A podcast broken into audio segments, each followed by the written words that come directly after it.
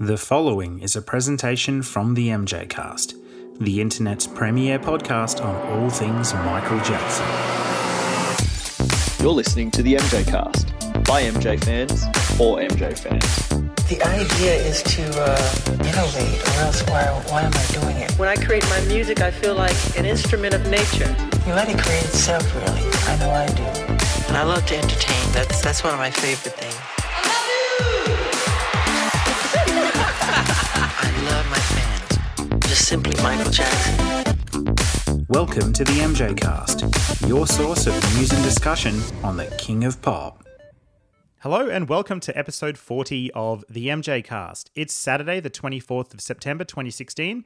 I'm Jamin Bull and I'm here with Jason Garcia, host of the M J Cast en Espanol. Unfortunately, Q is still away. He is moving house still and won't be back for another couple of episodes, unfortunately. But we've got a great co-host here today who's going to do a fantastic job. And we've got some uh, interesting news stories that we'll be covering today as well. We're going to talk all about how Kingvention twenty sixteen went, the three T weekend in Amsterdam recently, what's happening with M J Backstage Magazine, the latest issue of Rogue Magazine, the Ghana president, John Mahama, giving a speech to the U N, including some great thoughts on Michael Jackson, a new book about history, and Brad Sundberg's upcoming In the Studio with M J shows. Our main discussion topic for this week is all about the songs, the Michael Jackson songs that we feel deserve more recognition. So welcome to episode forty of the M J Cast. Jason, how are you doing? Hey, Jamin, how you doing? I'm pretty well. I'm really excited to start this episode. And what you said, I'm going to do a great job. Uh, let's hope I can do that. Of course you're going to do a great job because you do a great job of Espanol every couple of weeks.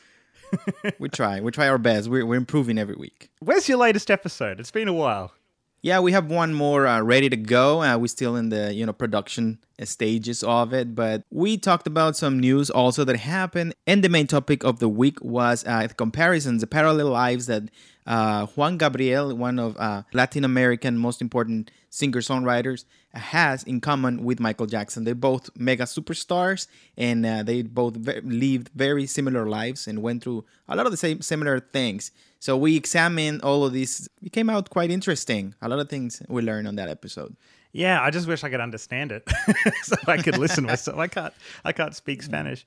But um, no, again, again, congratulations. Your show's doing really, really well. I've been looking at the stats and uh, it's, yeah, very, very strong. So well done. How do you feel being a month in? Well, yeah, very excited every time uh, we get to record with these girls. I- I'm really impressed on how much knowledge they have. I thought I had knowledge, but these girls really run me over. yeah, they are. They are really great. Oh, it's yes. just uh, it's very, very exciting. So, of course, listeners, if you want to subscribe to uh, the M J Cast en Espanol, we do have a sister show.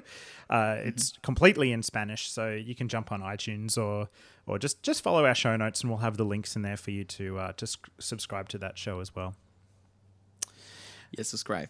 Yeah, and uh, we we our recent show, I, I, we better do a little bit of follow-up this time because we did a recent show, my, the last episode, mm. episode thirty-nine, it ended up being the, the second longest show we've ever done. It, yeah. It was the longest regular show we've ever done. Or I, sh- should I say the longest show of original content, because we did have a show that was slightly longer, the Christmas special for last year, but right. It was mainly made up of snippets from older episodes. So uh, this this was a ginormous episode. I went into recording it thinking it would only be, you know, two to three hours like any other sort of show we do. But of course, when you have um, Charles Thompson and Samar of uh, the M J Academia Project on the show, I, I just didn't think it would be that long, but it was massive. It was they just ended up talking, talking, talking, and uh, it was great. I mean, I love, I loved uh, all their insights and everything like that. And seeing the reaction of our listeners was was really quite interesting because we had, whenever we do super long shows, it's the same thing every time. We always have like say seventy-five percent to eighty percent of people more happy that the show's long. They'll send mm-hmm. us comments and say, "Oh, we love really long shows. You know, it's really good to get that much content." And then we always have a few people that just say, "Oh, it's too long. I can't. I can't get into get into a show that long." Um, mm. So yeah, I I don't know. Like I just, it was a really long show. I really loved it. I hope you guys you know, enjoyed it as well. Uh, but just know that's not the typical show length of, of what we do if that was your first time sort of listen. But the the reaction has been phenomenal. And, I, I, yeah, thank you to everybody who's replied and, and written into us to say that they enjoyed the show uh, because it was it was really fascinating to hear their insights. Did you, did you get a chance to listen to that one, Jason? Oh, yes, I did. I actually, when I saw it on the on my app, I saw how long it was, and I was like, "Oh my goodness, that's gonna take me forever."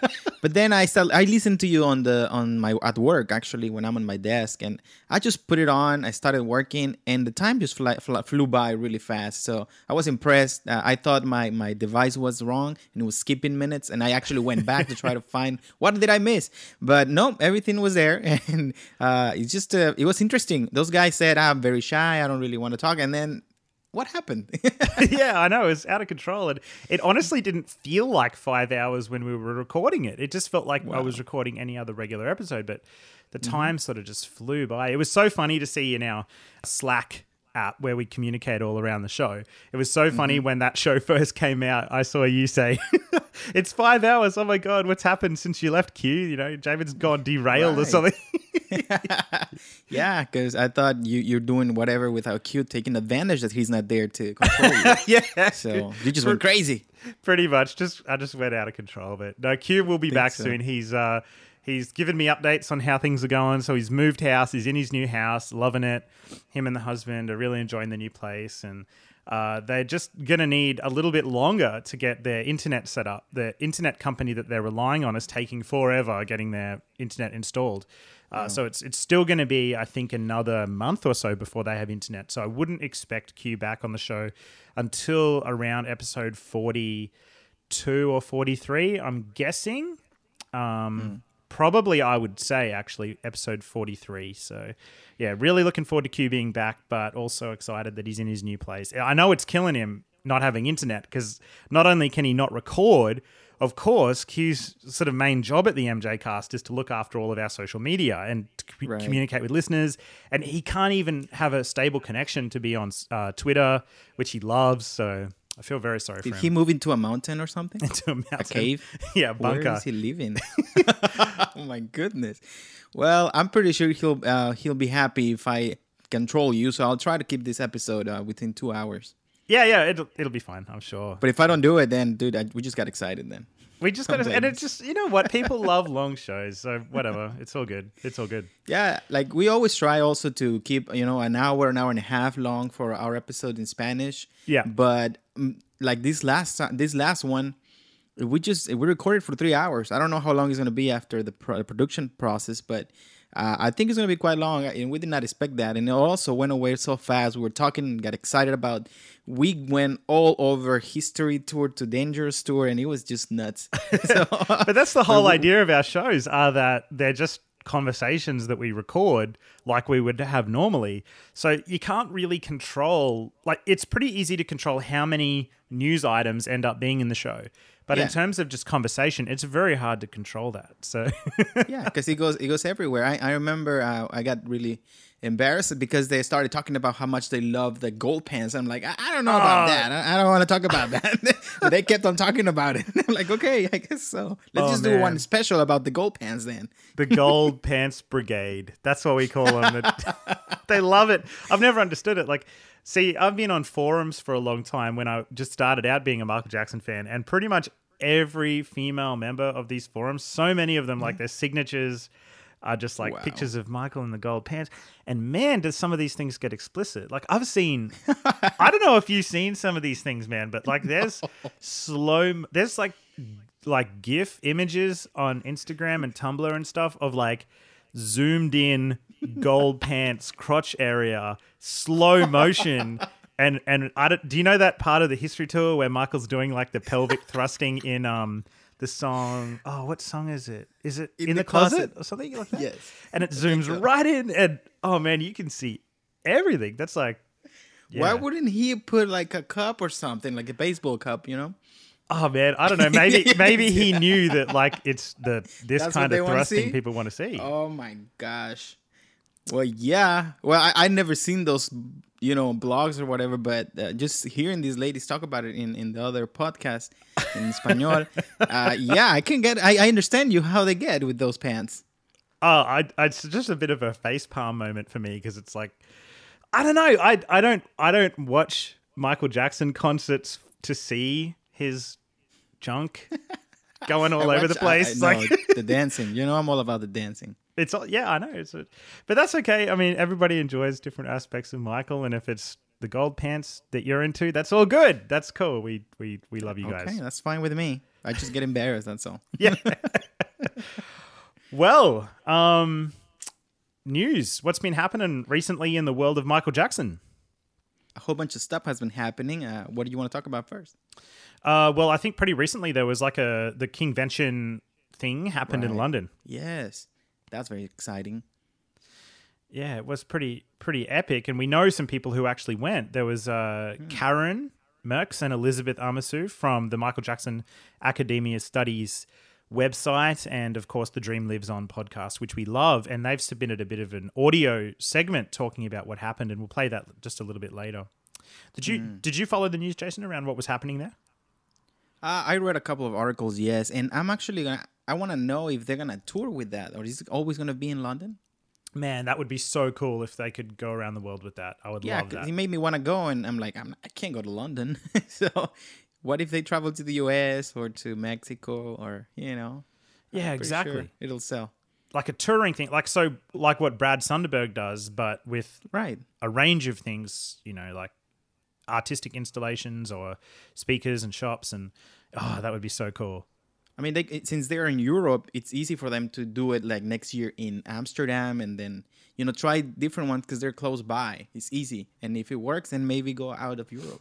Yeah, they could totally do something in um, in Europe. Like Amsterdam are just crazy for the Jackson family. So doing something over there would be phenomenal. And they can try Spain to see how the Spanish-speaking people work, and maybe then go to South America. And then to Mexico. Easy. Hey. Yes, go to Mexico. You know, Ale would be there. Absolutely. Absolutely. Yeah. So, yeah, it was a pretty cool sound and show. Like, they had a bunch of things like a choir and, um, yeah. you know, they had, like, the King of Shop where you could buy lots of Michael merchandise, and they had different presenters there like Tom Russo, Yuko Sumida Jackson, and Dan Beck. They that It sounded like they gave really great talks around their time yeah, yeah. working with and, you know, for Michael Jackson. Correct. I think the the thing that's like surprised me the most, like from what I've heard from people uh, that went there, the highlight, in addition to the speakers, the thing that people really enjoyed were what was happening on the show floor. So, of course, there was Mike Smallcomb there, um, Karen and Elizabeth from um, you know, The Dream Lives On, and they set up. I mean, this blew me away. I was just totally floored by the fact that they set up. I, I didn't expect that they would set up like a podcasting booth there and do a live right. show from yeah. Kingvention. They did a live show from there? They did a live show. It's it's oh, you wow. got to listen. It's phenomenal. And they, I haven't gotten to that one. I went in the morning of Kingvention. I was like, I saw um, them post like that they were going there, and they were kind of doing live posting of their journey there. Uh, and then when they got there, and they were putting out pictures of them in the Dangerous mural, and I thought, oh, this is really cool, this is really cool. But I didn't know at that time that they were going to do a live show there. And then they started, they had like a picture of them at their little booth with, um, you know, Elizabeth's book sitting there, and they were just recording. It was right. phenomenal because they have the background noise from the convention. You can hear the participants like talking and mingling and getting around. And then over the top of it, they're actually doing a proper show. Like in, they've got guests to convention coming over to their booth talking. And they, I just got to say, they just took it to another level. Wow. Like Jenkins, um, Jenkins from Moonwalk Talks did a similar kind of thing from the Jacksons. He went to like a Jackson's concert. show. And he yes. did a similar thing there where he was kind of talking. I, he wasn't like obviously talking in the show. Uh, right. That that was kind of that was really cool. But I tell you what, in terms of documenting a live experience, Karen and Elizabeth just took it to the next level. I gotta listen to that. I, I heard the one with Jenkins, but I gotta listen to this one. Yeah, this is this is, and this is not easy either. Like this is it is. I mean, we put a lot of effort into getting our audio and everything sounding good, but it's it's not that difficult to do in a controlled environment like a home office. Right. When yeah. you're out on a show floor and there's like hundreds of people walking around you and you've got to get your mics right and make sure everything's recording. Oh my God, they just this, did it with such speakers, class. The sound uh, with the speakers there they have also maybe yeah, is a yeah, problem yeah. sometimes. Ah, phenomenal stuff. So well done, Elizabeth and Karen. You just took M J podcasting to a new level. Yeah, you see, my M J's everywhere oh, and always uh, innovating. Absolutely. Absolutely. Mm. I, I'm so proud of them. And I'm just, I just really want to experience that sort of thing myself one day. It's really hard living out in like a rural area because I don't get to go to these things very often. Yeah. But, um, definitely, definitely really cool. That's how I felt when I used to live in Mexico. Like, ah, I'm, I'm never going to see anybody here. But what's crazy is there's stuff coming to Mexico soon. Yes, it is. But now I'm in the United States. uh, that's right. You're in Houston. No, even within Mexico, it's big. It's a big country. I lived in the north side and everything happens in the south side. So. Oh, really? I never travel like that. No. Where's Mexico City? Is that in the north or the south? It's in the in the central south. Center south. Central south. So you're like, so were you living in like a rural area in Mexico or? Uh, my city is very tiny. Uh, yeah. The very north uh, by the border with the U S.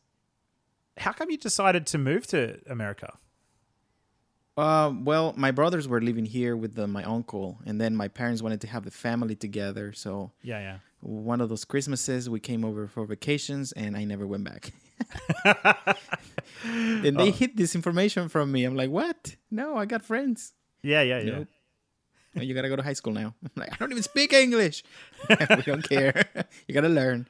Wow. It was hard. It was very hard. So you actually live like a very multicultural sort of life, don't you? So you're you're from. Mm-hmm. South America, you live in the United States now, and your mm. wife is actually from Asia. Correcto. You're right, my friend. That's really cool. So you, because you recently just went like on a holiday over to, to Vietnam, right? I went to Vietnam uh, to meet, the, not to meet, but to see the family for the first time since I'm married. Yeah, yeah, yeah. Um, pretty good stuff.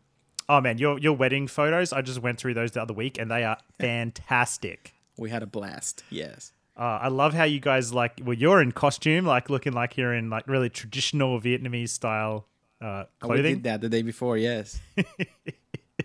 Really, really cool. Yeah, everybody made fun of me, so you, you can go ahead and make fun. That's fine. No, I think I'm it's sorry. great. I think it's great. I, I actually did the same thing for my wedding. Oh, you did the same thing. I haven't seen your pictures. Did you post any? They're on my Facebook. If you go back to my wedding photos oh. on Facebook, I'm in like... I, I might go check it out then. Yeah, traditional Chinese sort of clothing. We did we did like a photo shoot prior. We did. Uh, it's pretty typical in Chinese culture to, you know, do a separate wedding photo shoot six months to a right. year before the actual wedding. Mm-hmm. And yeah, I was in like all kinds of traditional Chinese costumes and emperor's outfits and crazy stuff like that. It was it was a lot of fun doing it. I loved it. We did that one too. We did some uh, pictures before the wedding, like a month before, two months before. But so my wife got the the traditional clothing uh, from Vietnam shipped yeah. to America. I got it. I put it on. We went to the park, took some took some really nice pictures. Uh, the only thing was the my gown. You call it gown? I don't know how to call it. Costume. Um, costume sounds funny. Gown. I'm gonna call it gown. Uh, they call it something in Vietnamese. I don't remember how they call it. But yeah. I put it on, but it's, it's yellow. And I don't know why they asked for yellow, but they asked for yellow. So when I show my friends a picture, they make fun of me. Like, you look like a minion. I'm like, a minion. So I went back and I told her, you know what? People are making fun of me. This is not going to be on the wall that day of the wedding. So we're going to redo this. And so I had to borrow her uncle's gown, the one he used at his wedding. He's skinny. So uh, it fit perfectly with me. And that's the one I used. That's the blue one that you see there. Oh, that's fantastic. So you're telling me you've got...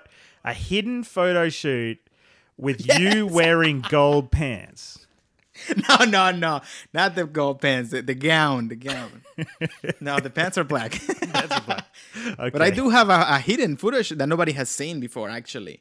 Wow. And, and the one for the one I used at the wedding that day, because uh, we printed a picture and put it at the wedding at the entrance.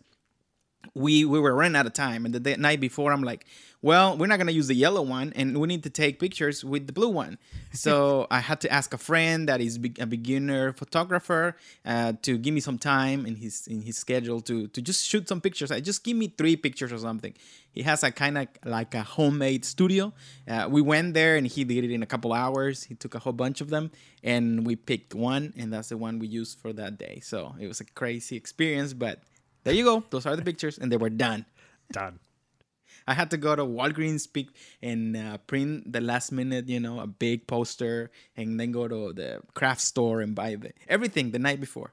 It was nuts. I want to see these. I got to see these again. And yeah, I, mine are on my Facebook, but I actually made a video uh, for my wedding featuring all the wedding photos that I took with my wife and mm. set it to uh, some music. And I made like a short film of the history of our relationship with these photos as well. And uh, I put... um.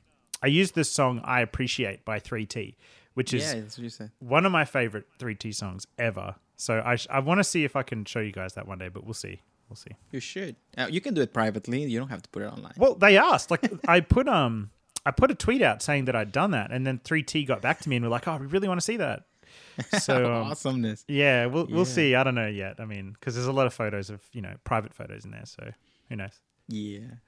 Well, I didn't do any Michael related for my wedding. Um, you didn't the, do like the, the, dancing on the st- on the reception, or the only thing uh, celebrate celebration. No, are you ready for this? That song that's the one I used when I walked into the uh, reception hall, and, and I was dancing while walking there. And then when I got to the very front, uh, I did the tap dancing, and then I did a spin, and then a pose, and oh. that's all I did. Michael Jackson related. on that that the sounds day. Fantastic.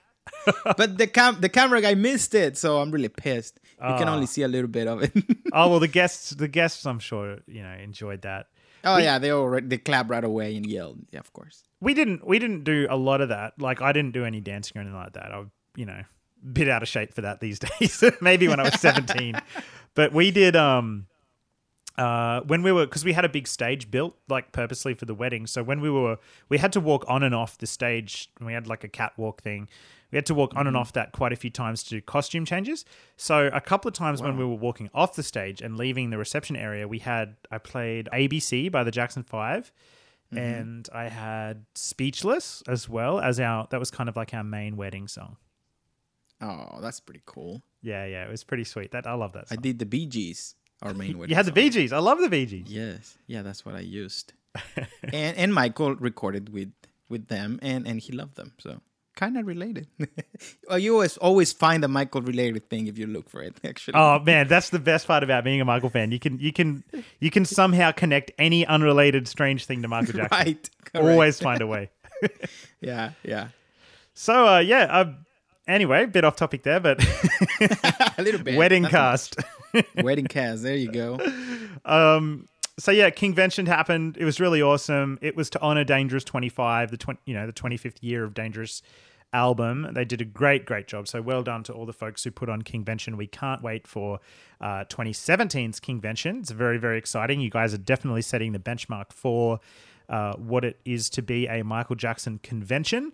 And we can't wait to see where you expand and, and how you make it even bigger. We'll cross now to a audio snippet uh, recorded by Elizabeth Amisu and Karen Merckx, giving a bit of a roundup of how Kingvention went.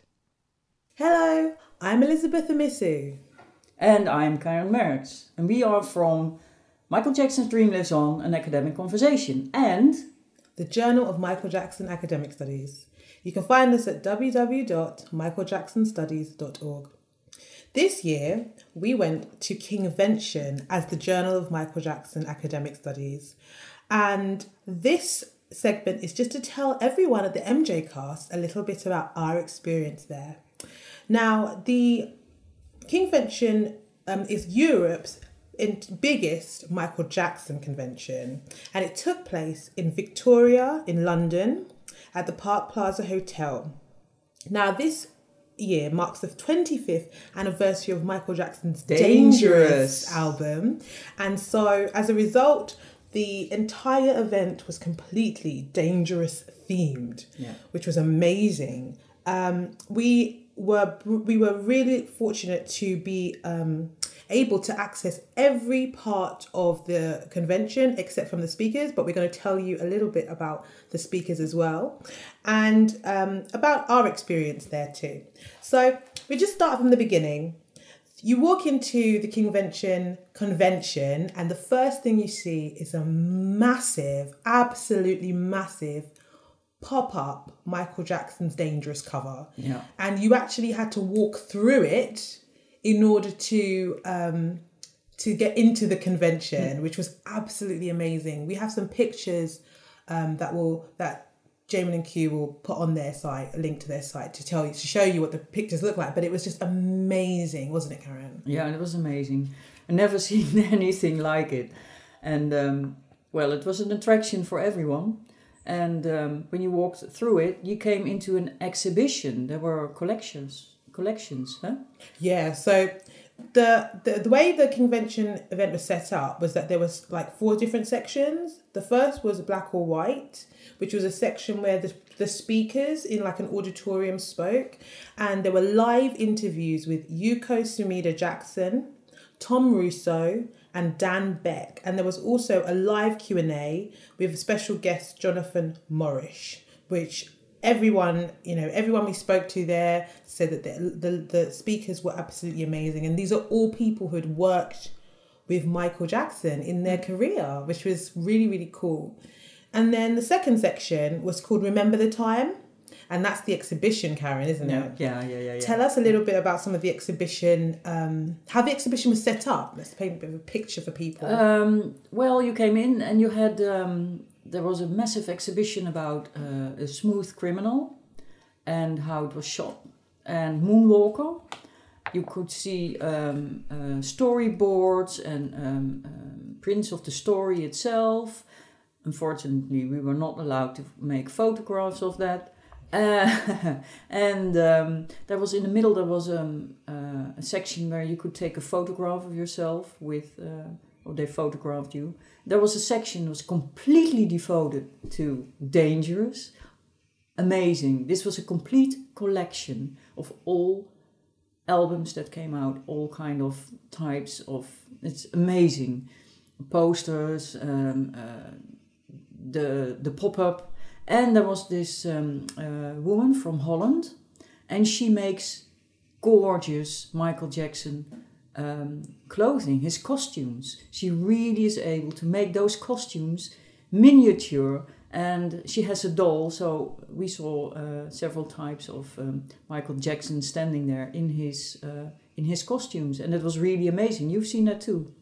Yeah, like I wanted to just tell people a bit more about the speakers because I didn't give them enough. I think. Yuko Sumida Jackson, you may, um, she, you know, I remember seeing her there because she was with, with where we were at the exhibition table for a mm. while, and she was really gorgeous. And I remember looking at her thinking, I know this face, and it's she's the lady in the black or white short film when they do like the morphing sequence. Mm. That's her. Ah. So yeah, and so she was also one of the principal. She was a principal female dancer on the Dangerous tour as well. Mm. She was Michael's principal female dancer. Now Tom Russo. He was a technical director for the Dangerous album, mm-hmm. and he came to speak as well. And Dan Beck, um, um, he worked with Michael Jackson on, on Dangerous and History, um, doing like sales and marketing with Sony Music, mm-hmm. and um, he went on like product releasing and marketing efforts for Michael throughout Michael's Dangerous History period. And John, Jonathan Morrish um, was um, working closely with Michael um, and. Uh, Sony Music for about twenty years. So the discussions with these people were, but basically they were very much connected to Michael in terms of um, Michael's like career, in terms of like his his management of his like no. uh, music and marketing, marketing. program and except, stuff. Except from, uh, but uh, Yuko. Yuko and Tom were yeah. more like. Um, you know, artistic collaborators yeah, yeah. and in the other two. So that was a nice, um, that was a nice experience, you know, didn't, you know, for a lot of people that came there. But as exhibitors, we were there all day exhibiting as the Dream Lives On. And um, so we didn't get to attend the speeches, but a lot of people go to Kingvention and don't bother with the speeches. So no, no. It, it's, a, and there's tickets that you don't have to, you, you pay a lot less, so you don't have to see the speeches. A lot, there's so much going on there that you don't need You don't need to, to, to, to see the speech, to see the talks, no, it's not do necessary. you? No. Um, to have an amazing time. So Karen was saying about the um, exhibition, yeah. and oh my yeah. God, like, I can only describe it to you. We're not allowed to take photographs. No. So it was an exhibition. If you go to art galleries, if you're a big fan of going to art galleries and museums, I know we are, because mm-hmm. as academics, we can't get enough of that stuff. It really was. Out, they, they created this mm-hmm. amazing you know, exhibition space yeah. that looked like and a also gallery. The, I forgot the photos like of Michael, Michael from the from the screen period. Yeah. Wow, these are the yeah. Stephen Paul Whitsitt collection, mm. and. Um, Stephen Paul Whitsitt was a photographer, which was Michael's personal photographer between ninety-four and ninety-six. And there were these giant, what were they, Karen? Like A one size yeah, yeah. photo prints yeah. of Michael. And these are pictures from, you know, the the, the set. Yeah. You know, the set of childhood yeah. and the set of a sc- uh, Scream. And there was, but there were these pictures, you just ne- images you'd never seen before. Yeah. They were yeah. so beautiful. They were absolutely gorgeous. And you know, the kind of photographs that you could, you know, I remember I saw one of Michael in a military jacket that you don't see him in often. It looks a little bit like the Leave Me Alone military jacket. Mm-hmm. And he's looking at the camera and he just looks so vulnerable. It's such a like naked picture. Like you see the man behind the celebrity or the star, because the way the photograph was taken was it wasn't really taken like a stylized, you know, he wasn't really on being Michael Jackson. He was just being Michael. And it, there was just some beautiful photographs. And then, obviously, there was my particular favourite in the Remember to the Time mm. exhibition. Mm-hmm. was the Making of Moonwalker exhibition yeah. section. Yeah. Oh, they had everything. Storyboards, scripts. And this is original storyboards, mm. original scripts, yeah. original memorabilia and posters. Yeah. Um, like, I was reading through some of the memorabilia and there was literally, like, you could see, like, the phone numbers of all the agents of the cast members. And what I loved the most about it, because I am a filmmaker and I'm a playwright, so I know about, you know, cast and crew mm-hmm. and technical direction and direction and stuff. And it just seemed so normal, you know, like just such a normal film going. If you ever work anywhere like um, Ealing Studios or Leavesden or whatever, um, then you know that it's just like filmmaking is not very glamorous or sexy from the inside. No, no, all, no, no, no. It's no. very like m- m- yeah. mundane. And it's yeah. just... you know, Michael's signature, he, you know, on, on stuff, just like, yeah, I'm signing off to say, oh, yeah, I'll do that. Mm. And I just loved this, like, it was physical pieces of Moonwalker that we'd never seen before. Like, one of my favourites, because obviously, as a filmmaker, myself, as um, I write screenplays and I write T V shows and stuff, so as a as a filmmaker myself, and seeing, like, original treatments for Moonwalker, it was so good. Like, to read, you know, the treatment long before the um the final product, mm. and we had so many cool pieces of Moonwalker there that were just fascinating. Also the animals, the stuffed animals. No, that was for so there was another exhibition called Captain E O, yeah. Page yeah. to Screen, yeah. and that was a completely different side. Yeah. And again, you got like the the, the the deep, you know. Almost like, you know, it's just an academic's dream, you know, to someone who's a Michael scholar, it's their dream because, you know, we don't have Michael Jackson exhibitions, mm. which we should. We should totally have those. We should have the Museum of Michael Jackson Studies. That should so be a thing. And um, it's not, but in Kingvention it was. So the Captain E O exhibition had like some of the stuffed animals, um, you know, and it had like, again, treatments and storyboards. And there was... Um, The Michael Jackson Dolls by Mary mm. van der Heyen. Mm. It's a Dutch, a Dutch woman. Yeah. Who, who, um, wow, they were just amazing. You know, her, her dolls of Michael were kitted out in the most beautiful uh, costumes. Yeah. yeah, she designs, she she, she creates the costumes. Yeah, and she also spoke to Michael Bush. Was I don't know about her speaking impressed. to Michael Bush, but I saw her creativity. Yeah, and that was and amazing. That was because yeah. if you have the King yeah. of Style, this lady Mary, Mary van der Heyen, she Hayden, she's amazing. She had literally these dolls yeah. are dressed yeah. in exactly the same clothing as Michael Jackson, and they're really beautifully painted, and so they were just remarkable. And Karen said about the Dangerous collection. Um, You know, with, with everything, just everything, like oh, every yeah. like different yeah. types of tapes and yeah. different types of records and vinyl yeah. and bigger and smaller and everything Dangerous from the time, posters from the Dangerous World Tour, scarves, bags. Like I saw a Dangerous like bag, you know, mm-hmm. the, the, you know, mm-hmm. the, yeah. And then obviously there was the King of Shop, yeah, and that was amazing. Long table and. Um, In the beginning, when we were there, you have to, to set up your um, uh, your your own exhibition, and we had a, a, um, a fantastic place there, two big tables, And um, they were really, they covered almost the length of the whole uh, room we had. And people came in and they immediately flocked to that table because they have so much merchandise. T-shirts, books, puzzles, the Dangerous puzzle, um, five thousand pieces or something. And on the, on the other side was Mike Smolcomb with his books. And um, there was a painter who is a fine artist who paint, uh, painted uh, Smooth Criminal.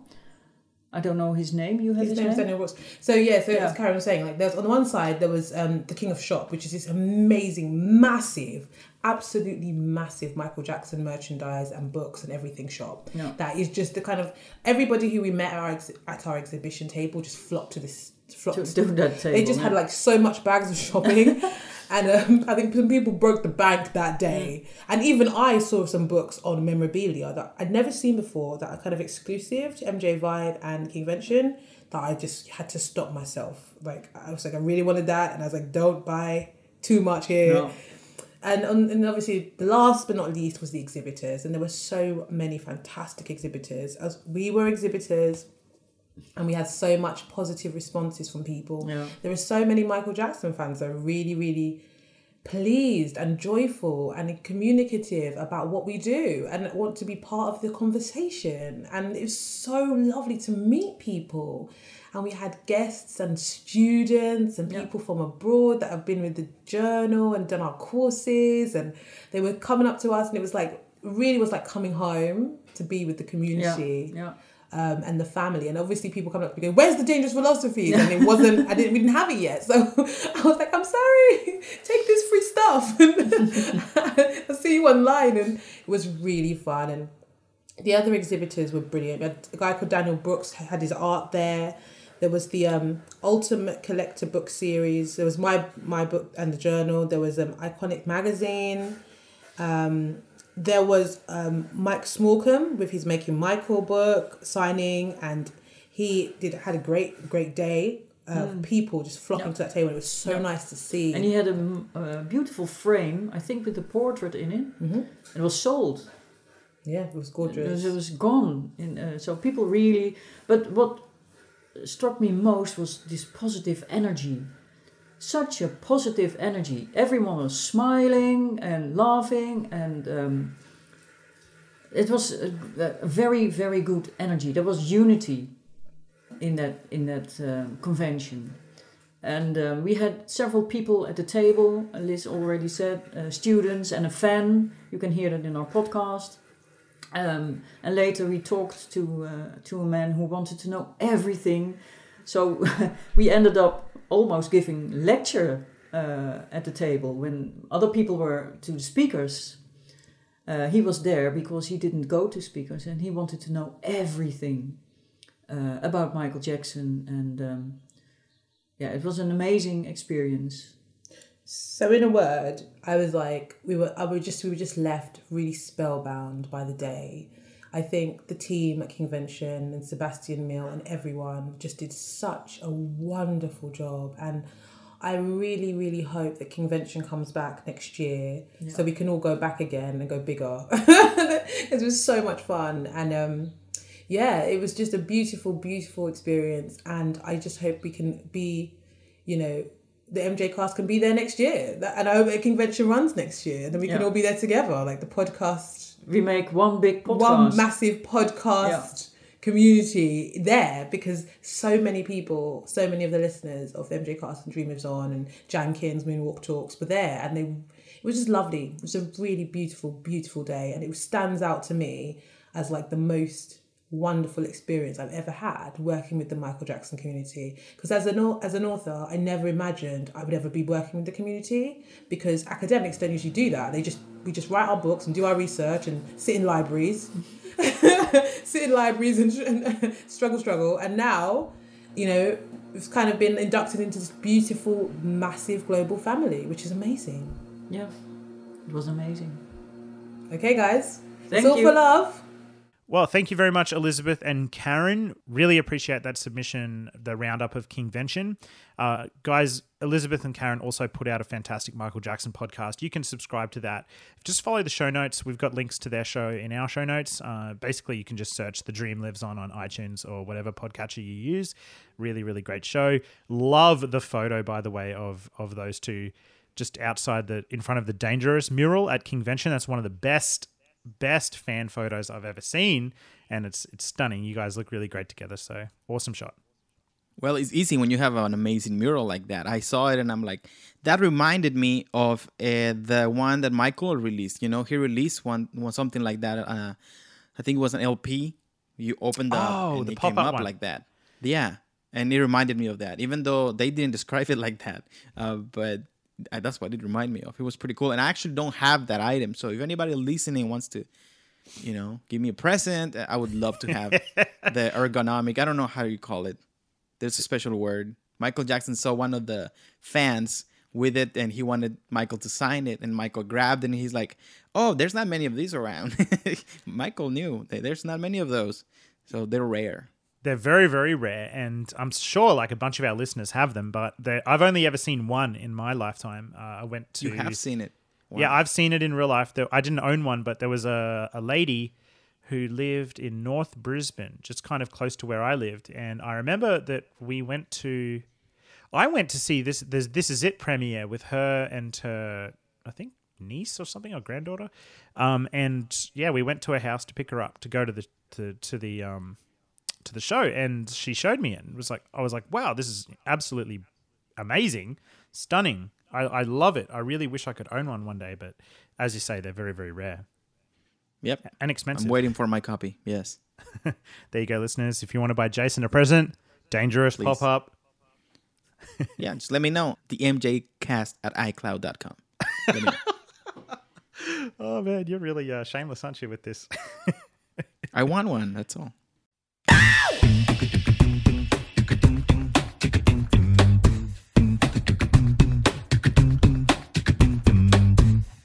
To the window was a sound of a crescendo.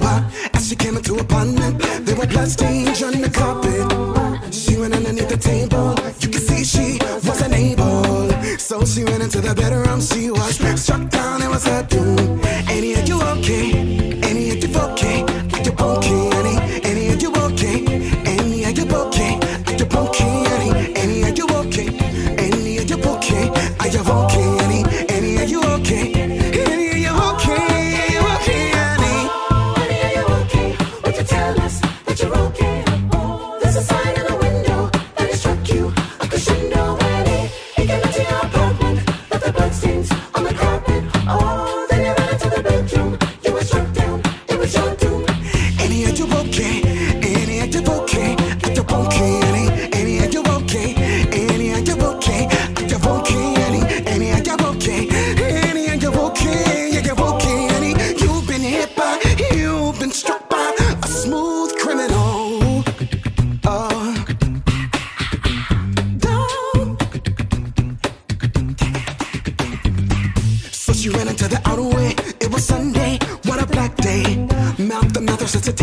Sounding heartbeats and generations. Annie, are you okay? Annie, are you okay? Are you okay? Annie, Annie, are you okay? Annie, are you okay? Are you okay? Annie, Annie, are you okay? Annie, are you okay? Annie, are you okay? Annie, Annie, are you okay? Annie, are you okay? Are you okay? Annie, are you okay? Would you tell us that you're okay? Oh, there's a sign in the window and it struck you. I couldn't know, Annie. It came into your apartment. Bloodstains on the carpet. Oh, then you ran into the bedroom. You were struck down. It was.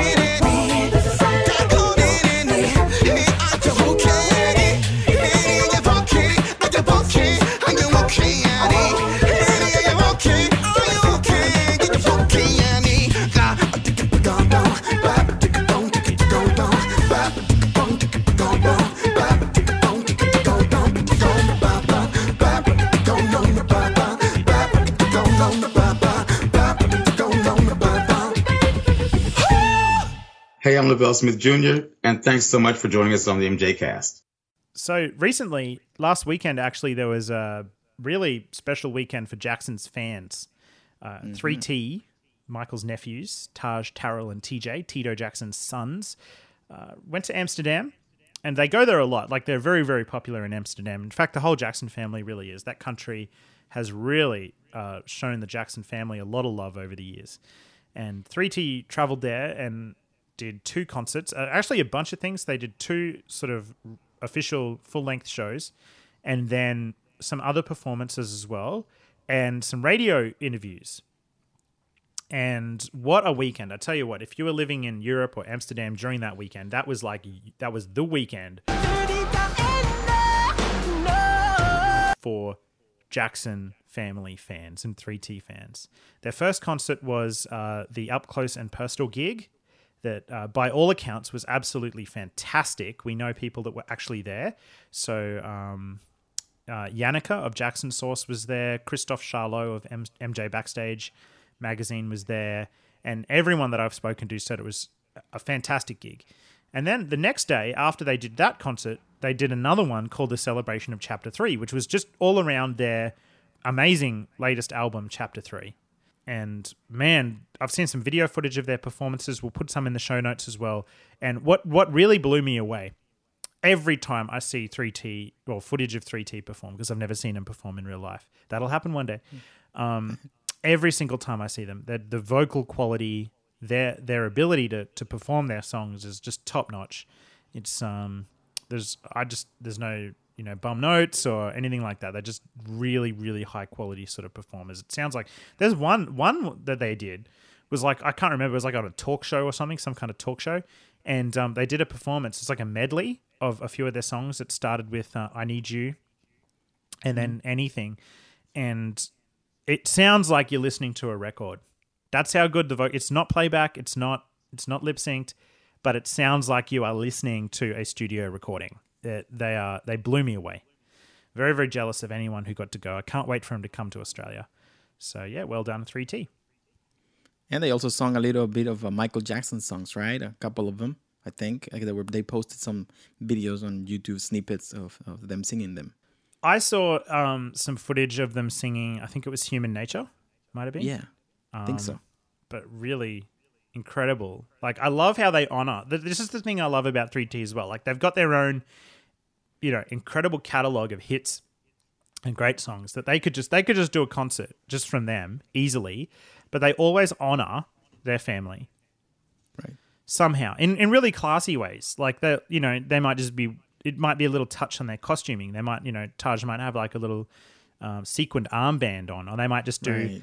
an M J yeah. song here or there, or they might do a Jackson's thing. You know, like they're just really they just not only do they have their own great stuff, but they always honor the roots and the history of their own family, because they, they are they are the Jacksons. So right, mm, very very special. And I hope you know the only thing with three T is like I just feel like their their talent is so immense that I just want them to show it off more. Like I want them. I I, I mean, of course they have their own families and all of this stuff going on in their lives behind the scenes, but man, they should just tour like tour the world. You know, do a world tour. I'd love to see them in Australia.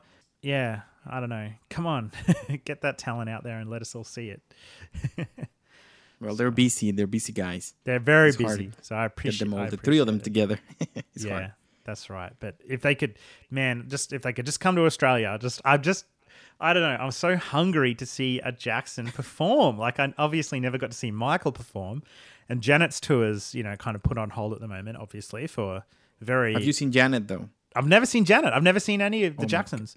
Nobody. I, I, I saw Janet at the rodeo here in Texas. Really? She came over. Uh, I, I have the video, actually. It's on my Facebook. You should take a look. Hang on. You saw uh, her where? Hmm? Well, you said you saw her at the rodeo?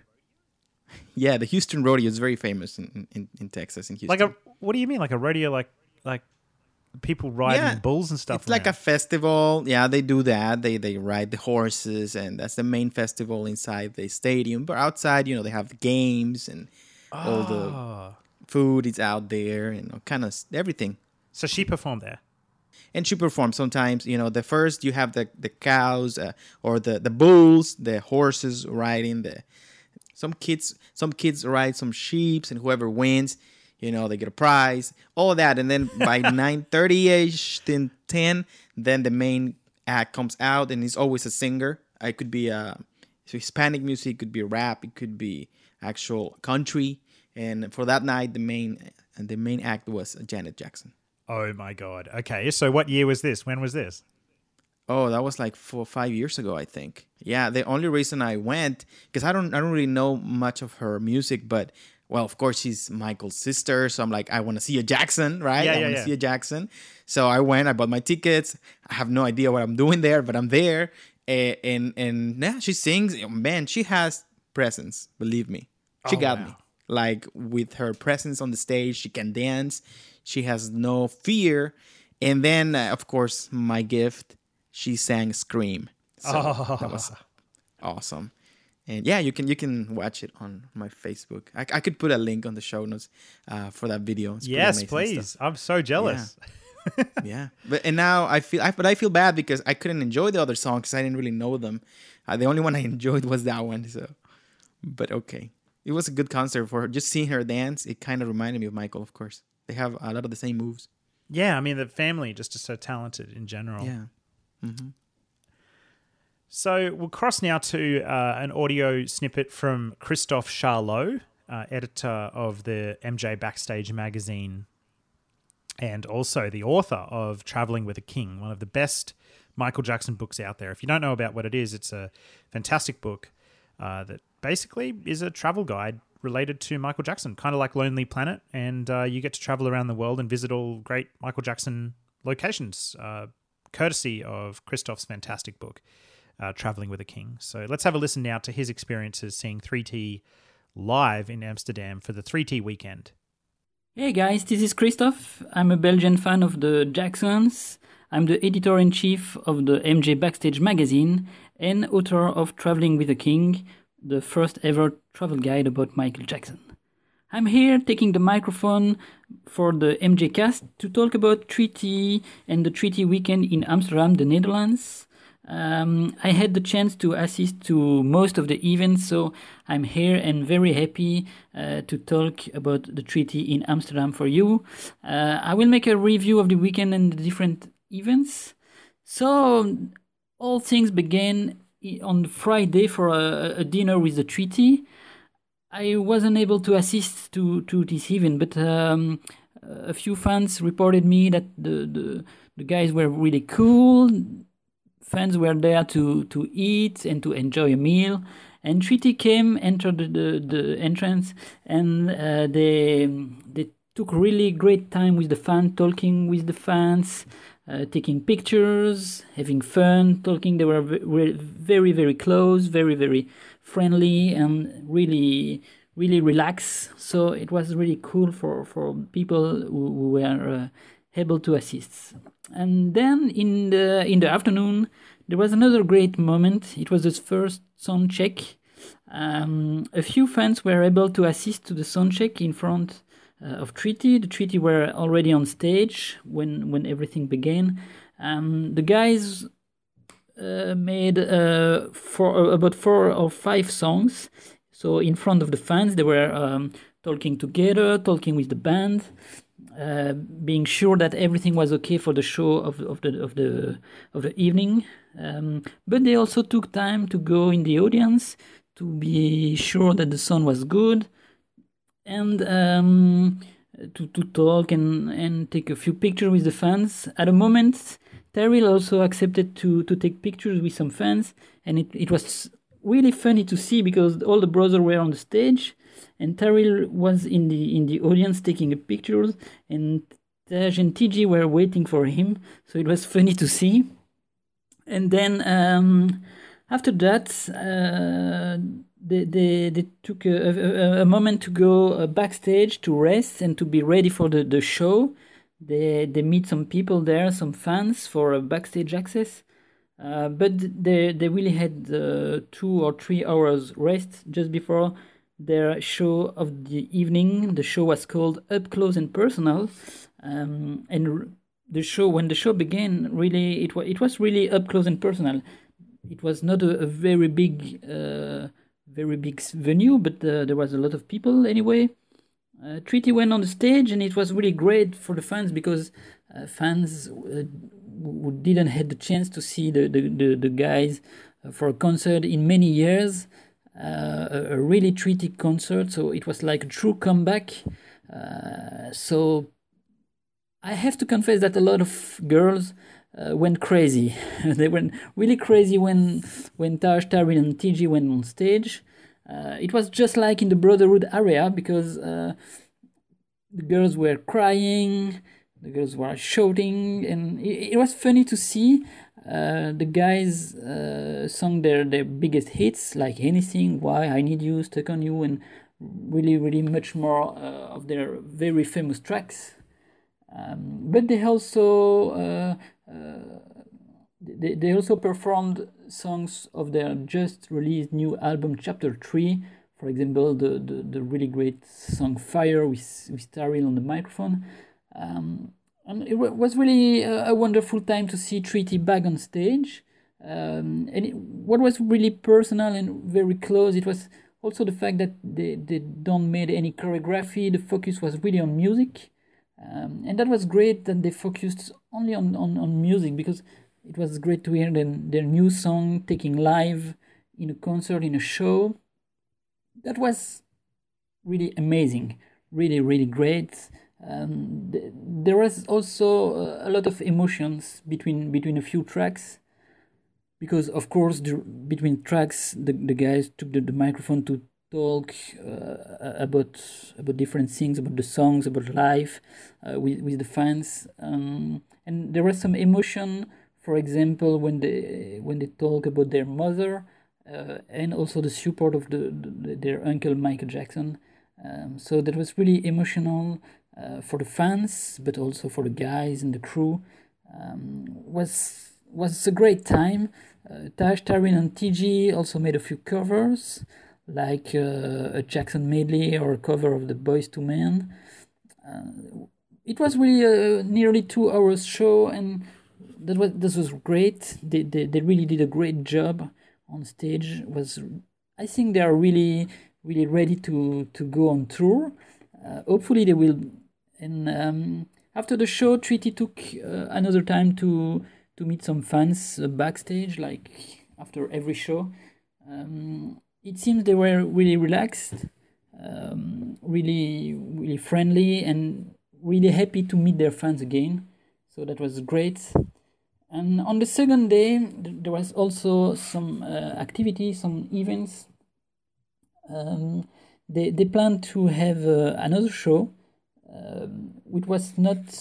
Uh, traditional show. It was in a very small and great venue called uh, the Milky Way in Amsterdam, and uh, the the event was celebration of Chapter Three. So it was a celebration of their their new released album Chapter Three, um, and of course they made a sound check for uh, in front of some V I P package fans uh, who had a great time, and f- it was really close uh, to the guys and see how they work.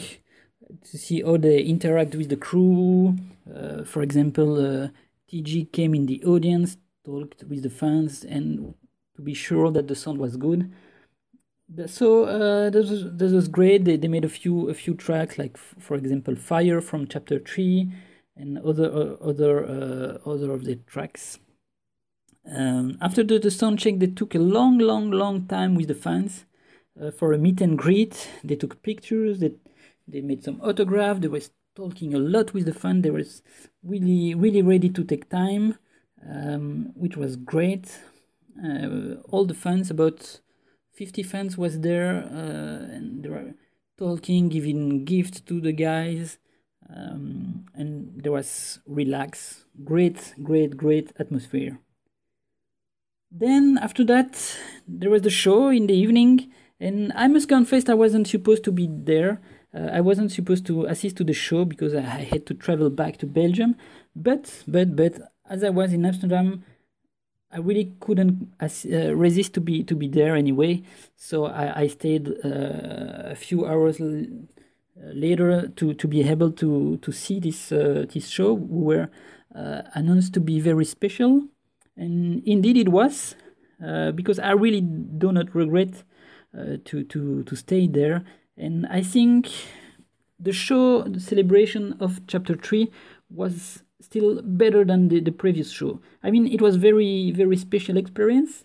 The guys were uh, talking about how they recorded their, their songs. Um, they, they were talking about the meaning of each track.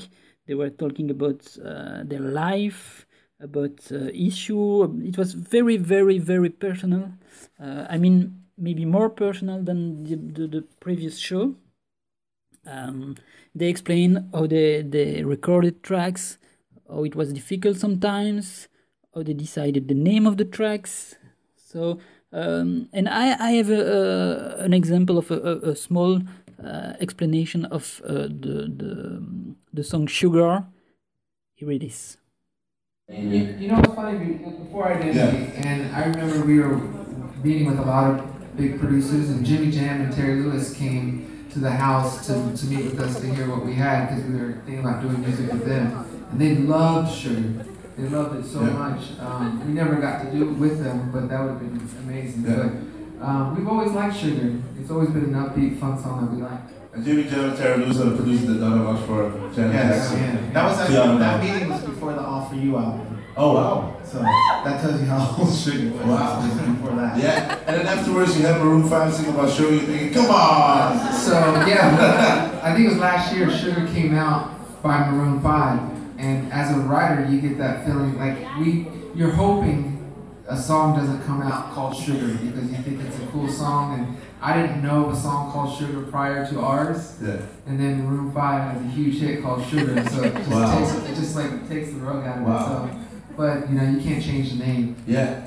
Uh, but do you guys have like a certain method when it comes to like working on records? Like, do you just throw up an idea and just Taryll throw back or Taryll like, let's do this? Well, for Sugar, Taryll started that idea with the guitar riff, right? That was in your computer. But then I think you gave up on that song, and then I was on his computer, and I heard it completely different. So like where he heard the one and two, I heard it as the three and four. So it, it flipped the song, which was the way down, and then I was feeling around what wow. he did, but we heard it different. Wow. But, let, but let's just listen to a piece of Sugar. You want to listen to a piece of Sugar? Because normally you're at home listening to three T's music. And you...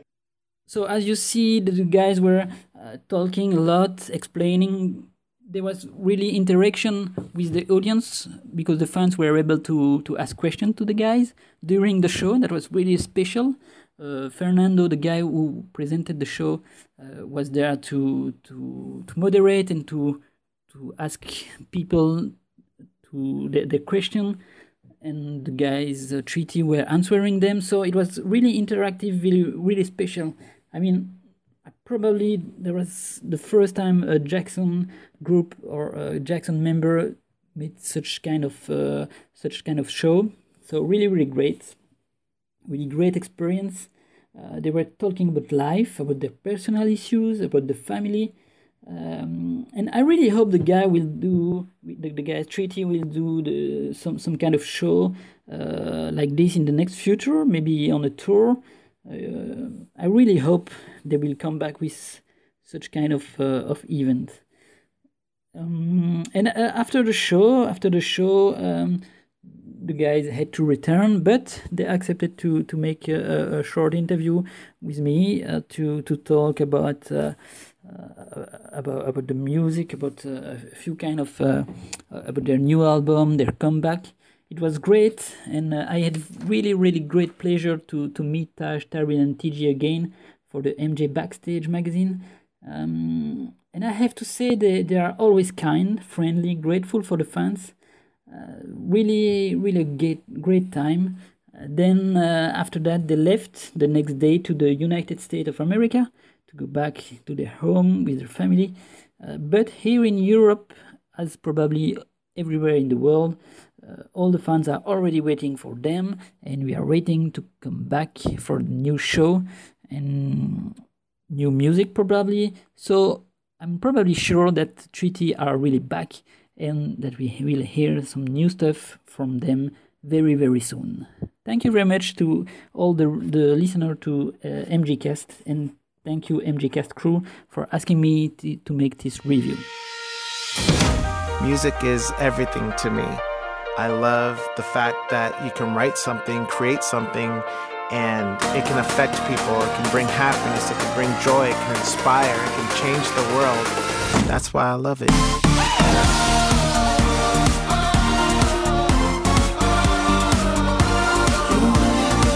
I work day and night, night and day, but that's what it takes. I'm excited for this journey. So in this series, I invite you to follow me all around the world and get to know me as I set out to hit the main stage. Take care of each other, and remember, always believe. Hi, this is Diana Walczak, sculptor of the Michael Jackson History statue, and you're listening to the M J Cast. So there we go. Hope you enjoyed that little roundup from Christophe Charlot of M J Backstage and Travelling with the King. Thank you, Christophe. Well, actually, Christopher Charlot and the people from M J Backstage are releasing one mag- one more magazine of Michael Jackson and the Jackson family, I think, with uh, pictures and information, interviews and all that kind of stuff that is coming out in November. And according to his blog post, uh, it's going to be the last one that they were releasing consecutively, but now they're going to kind of stop that uh, because, you know, digital trends and all this and that. It's, it's not it's not as easy to release a magazine in print anymore, but... Uh, he says that they will continue to do so, but just uh, longer times, longer intervals between the releases. He will let people know. He will still be active. The website will be still active, and people will be able to access it for information uh, even more now. Um, but just the magazine is going to kind of stop a little bit, but he'll still be there. It's hard to know exactly what he's saying and everything because he published in French, and I don't speak French. So, but I, I'll try to translate it with... Uh, translator. I hope I translated correctly. So, Christophe, if I said anything wrong, I'm sorry. It's just uh, Google. Blame Google. Yeah, I definitely fell into that trap a little bit as well. I, I saw their post and I put it into Google Translate. And yeah. The way that it interpreted the information, it, it really made it sort of sound like that they were stopping the magazine yes. in general. Got, I got scared. Um, Yeah, so I, I made a post like on all of our MJCast networks. I was like, hey, you know, thanks, Christophe, for everything you've done. And, you know, it's kind of sad to see the, the magazine stopping. But really, and then I spoke to him last night on um, Twitter D M, and I'm like, hey, dude, sorry to hear that it's all finishing. He was like, no, no, we're not we're not finishing. We're, we, we'll still continue to put the print magazine out. It's just going to be rarely and sort of irregular compared to doing once every year. Yeah. It's like, oh my God, I just made this post saying that you're stopping. I felt really, really bad. So I'm going to go back and edit those posts and, and try to soften it a little bit. Yeah. Well, it was quite dramatic in the beginning of the blog. So I fell for it too. Mm-hmm. Yeah. I thought it was, it's, it was really wrapping up totally. Yeah, um, me too. I, I knew that he was going to continue doing the website thing and transition more into digital. But uh, yeah, so apologies, Christophe, for uh, not, not interpreting that information correctly. Please write in English or Spanish. But he's great. He's great. He's, he does really well speaking English. He's been on the show before. We did a special with him oh. uh, last year. So he's he's great at communicating in English. But of course, his main audience is French. So I see. I see. That's fine. Yeah, yeah. All right. So another, in ter- talking about magazines, I understand there's another one coming out soon to do with Michael Jackson. Yeah, the latest issue of Rogue Magazine is going to feature some unpublished images of Michael Jackson. Uh, I don't know which one they are. I don't know to which era they belong to, but I think it's going to be interesting. They don't say much on the website. Uh, they just show a picture of Michael dancing, uh, Billie Jean, and under the spotlight. Really nice. Um, but that's all I've seen, really. Do you know anything about what era they're going to publish or...? Yeah, I know a little bit. So they're not they're not actually a magazine to do specifically with Michael Jackson. They're a, in general sort of like an entertainment magazine. Correct, though. And, and different singers, right? Yeah, they talk about different actors and singers and, and different people in the entertainment industry. Um, and what they've done is that they're going to release this cover story on Michael Jackson. Right. And you can buy the magazine, this particular issue, you can buy it actually with alternate sort of different covers. And one of the covers is is Michael. And they have, I think it's around an eleven-page story on Michael Jackson. And the, the thing that's really selling this is that it's meant to have a range of never-before-seen photos of Michael. Mm. And and somehow the website says that it's actually got videos. So I'm guessing that that must be the digital-only sort of version that has the, the videos in there. Yeah. Um, yeah, but it's a part of an interview with uh, Michael, one of Michael Jackson's personal photographers who traveled the world with Michael. And and I'm just guessing here. I don't know who which photographer it actually is, but I'm guessing it's Hamed Moslehi, because they the image on the cover looks very much like in the style of what Hamed captured uh, for Michael when he was working for Michael. And I also know that he was not only just Michael's photographer, but he took a lot of video as well of Michael. All right. Um, Yeah, so this this is the guy. This is somebody that I've wanted to talk to for a very long time, and I'd love one day to actually do a special episode with him, interviewing him, because Michael employed him specifically to travel around the world documenting his life for quite a long period of time. Do you, do you remember the thirtieth anniversary show, um, like the recently last year there was some sort of photos that leaked of the rehearsals during that show? I've seen videos that leaked, but not photos. There's some great photos of Michael rehearsing The Way You Make Me Feel wearing totally different clothes to what he wore actually on the show. Oh, wow. And uh, it looks really, they're really high resolution, beautiful photos. And he was the guy that took those images. So this, this is the man. He had a lot of access. Wow. So I'm curious to see what this magazine article is going to be like. And I think from what I'm seeing, eleven pages, interview with Hamed Moslehi and unseen photos, it sounds like it's going to be something really special. Or, and is that going to be available uh, in the United States only, or how do you think people can access that?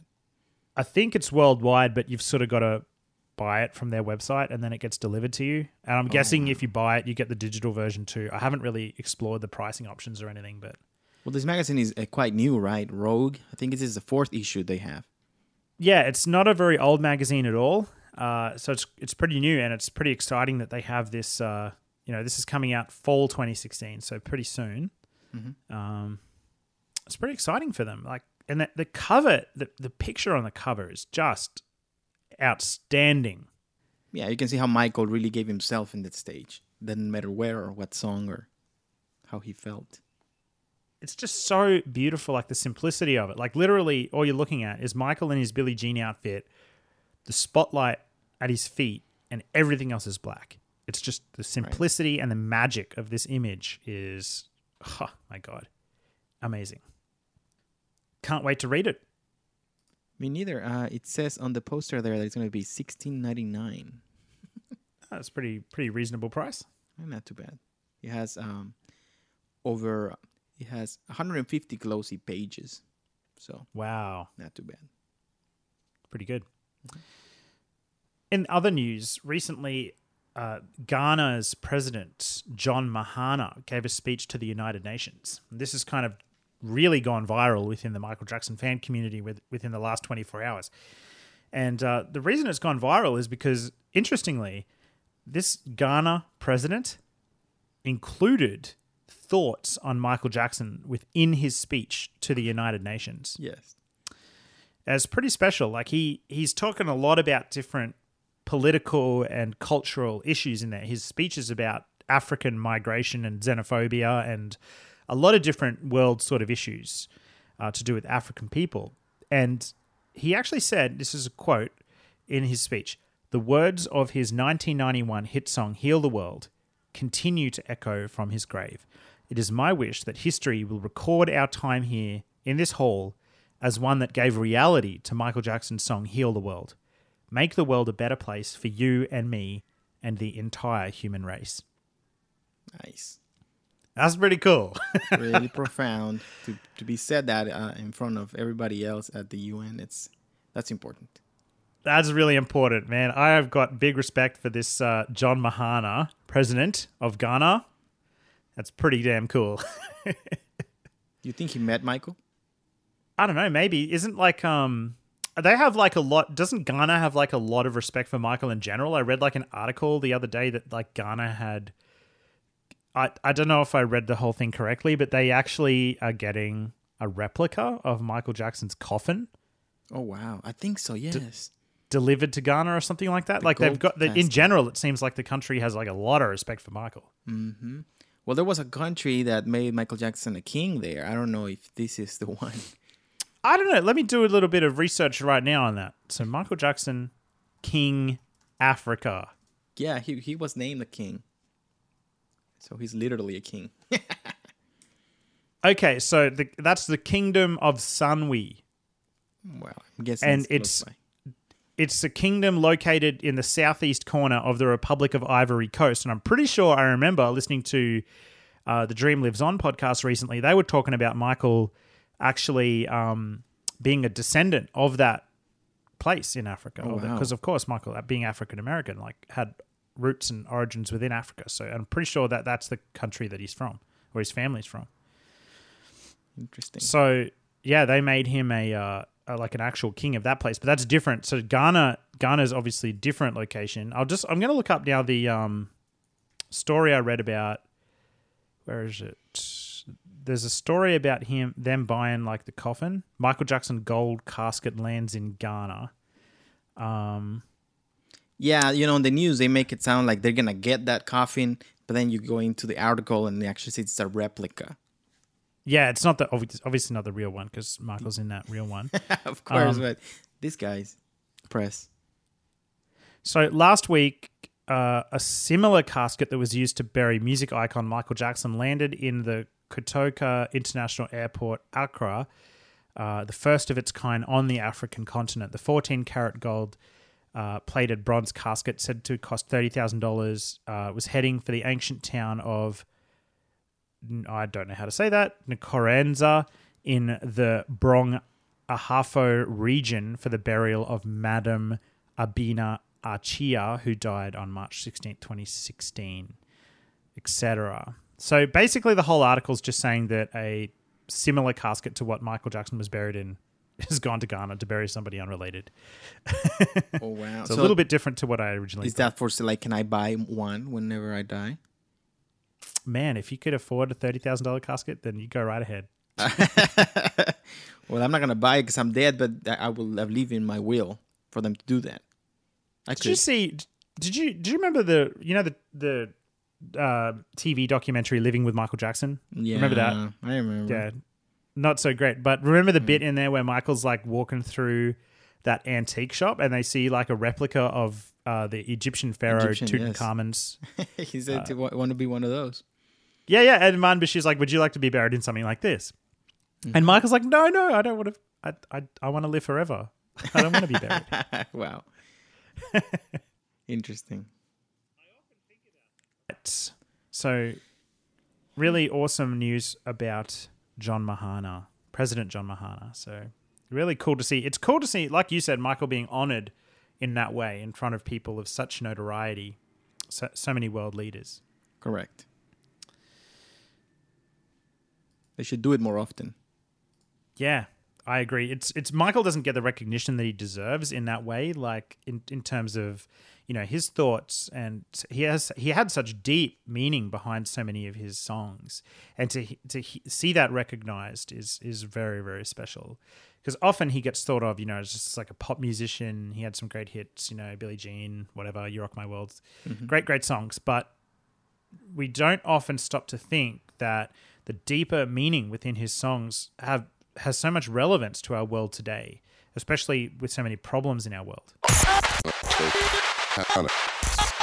Delighted to have with us one of America's youngest institutions, five of our very favorite people who, in fact, are doing us the honor of letting us celebrate with them their tenth anniversary in show business. A great welcome, gang, for the Jacksons.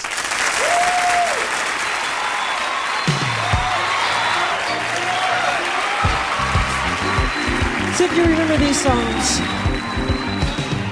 I never can say goodbye. They make the name. I never can say goodbye. Even though the pain and heartaches seem to follow me wherever I go, though I try and strike to hide my feelings, they always seem to show. Then you try to say you live with me, and I always never say no. Tell me why. Is it so? Is it so? Don't wanna let you go, baby. I never can say goodbye, girl. Ooh, baby, I never can say goodbye. No, no, no, no, no, no.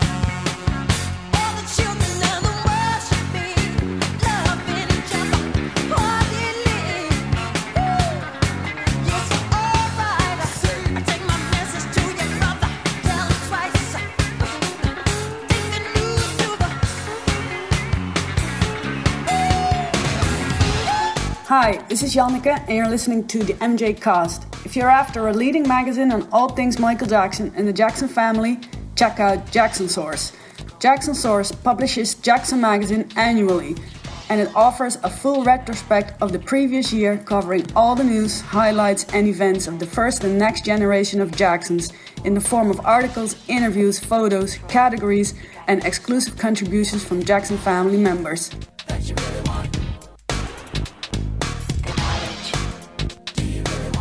The twenty fifteen edition of Jackson Magazine is now available and features articles about the message in Michael's music, the legacy of the Jackson five, exclusive interviews with Tito, Jermaine, Taj, Taryll and T J, as well as exclusive pictures of Tito, Jermaine, Jafar and Your Majesty, and loads more.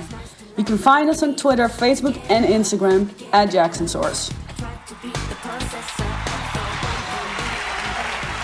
Thank you. Thank you. Bonjour, c'est Christophe Charlot, auteur du livre Sur les pas de Michael Jackson. Merci d'écouter The M J Cast. Well, another thing that is being released also uh, during these coming months is Let's Make History. It's an inside look into History's album done by Bryce Najjar. And he's going to release this in French and in English. Now, I don't know exactly what is going to be in there, but I think uh, he says on the article that he interviewed many of the people who worked with Michael during that era, so I'm guessing it's going to be one that also going to cover and focus on the art and music of Michael. So that's pretty good to hear again. Yeah, it's pretty, uh, it's a bit confusing. I think the book's already out in some formats around the world, uh, but for some reason it's kind of just hitting the press now as coming out soon. Mm-hmm. So I'm confused uh, as to you know, it's already out, but you can buy it soon. I don't really understand. Maybe it's coming out in a physical format soon, right, where it's been digital. I don't really know, but it is definitely really exciting that this is coming out. As I've as I've said on the show before, I think that um, the most exciting Michael Jackson products for me in terms of like writing are projects focused around certain elements of Michael's life that go into like a lot of depth. So Chris Cadman's recent book, Michael Jackson, Off the Wall for the Record, um, Damien Shields' Escape Origins, books that take one era or one album or one element and then just go into heaps of detail around that rather than career-spanning biographies. And and I'm not saying they're not good. Like, you know, uh, Mike Smallcomb's book's fantastic, et cetera. Uh, but I like the depth and deep detail that we can go into around specific projects. So that's what Bryce Najjar is doing with his book, Let's Make History. He's gone out and he's actually interviewed uh, people that worked on the History album, and he's put together a book just about history. Uh, so I'll read a little bit. When you go to amazon dot com and look at the actual product, it's got a little excerpt there about it. So I'll read a bit from that now. And it says, uh, on June sixteenth, nineteen ninety-five, Michael Jackson's History double album was released. This major work contained History Begins, a compilation of his greatest hits, and History Continues that was composed of his new songs at the time. Nearly two decades later, Bryce Najjar, a writer and fan of the King of Pop, decided to look into the behind the scenes of both records. That's how he contacted some musicians and technicians who took part in that great adventure so that they would share their memories. The result is that book gathering together many accounts from his uh, from the artists' collaborations that contributed to making the History album. So let's go back to nineteen ninety-five for an immersion into the studio with Michael Jackson in order to evoke the past, the present, and the future. So it sounds pretty good. Yeah, and this is not the first uh, book he makes about Michael Jackson. I think he's already done two of them previously. Oh, really? I didn't know that. Yeah, and I think hopefully he puts in pictures in there of Michael also, glossy, some new stuff that we haven't seen. Uh, the cover of it, though, is really nice. It's Michael holding a guitar in black and white with his sunglasses, hair falling down. Pretty amazing. I really like that picture. He shows a oh, really that's from the picture. Scream video, isn't it? Yes, from the Scream video. Yeah, yeah, yeah. Uh, it looks good. His Facebook page is really interesting, too, because he just he puts up really cool stuff there. Like, uh, I think yesterday he put up Um, an email from Bruce Swedian. Oh, wow. Around the book, which was pretty cool. Yeah, so it looks good. I haven't read it, obviously, but if you know any of our listeners get a chance, grab the book, have a read, send us an email at the m j cast at i cloud dot com telling us what your thoughts are around the book, but it looks pretty fantastic. All right. Um, Brad Sundberg has put on his website some upcoming dates for new In the Studio with M J shows. Uh, there's some pretty, there's some really cool ones coming up. He's kind of taken the show on the road uh, and taken it around the world. His upcoming shows, the four ones that are listed there for the remainder of the year, he's going to Europe and South America. So the shows are London, Dublin, Berlin, and then Mexico City. Uh, it's pretty special to see him taking the show to so many different corners of the globe. Uh, I, again, still haven't been to see an In the Studio with M J show. Most of our listeners probably have, and I still haven't, which really kind of bugs me, and I will get there. I think early um, twenty seventeen, he's coming to Australia to yeah. do some shows in Sydney and Melbourne. So hopefully that's my chance to finally get to see In the Studio with Michael Jackson. You need to. I need to. I, f- so I start feel saving. Like start saving to if you have to, to travel. I know, right? And you know, if if you want to learn a little bit more about In the Studio with M J, definitely go back to our Brad Sundberg special from last year, and you can hear he he talks all about the show and what he does, and gives a few great stories on Michael and his work with Michael as well. Um, so he was, uh, if you don't know, he was a technical director for Michael Jackson from pretty much like the Bad era onwards, um, right up until uh, after the History era. So he, he worked a lot with Michael in the studio, and he did a lot of the studio, sorry, the audio systems at Neverland Valley Ranch, uh, where Michael lived. So very important figure in Michael's life. So you really want to go to these seminars because you learn a lot about, you know, him and his work with Michael and stories about Michael. And something that's a little bit different for these upcoming shows is that they're not limited to sort of one event, one seminar. There's he, he's doing another thing that happens the day before or the night before.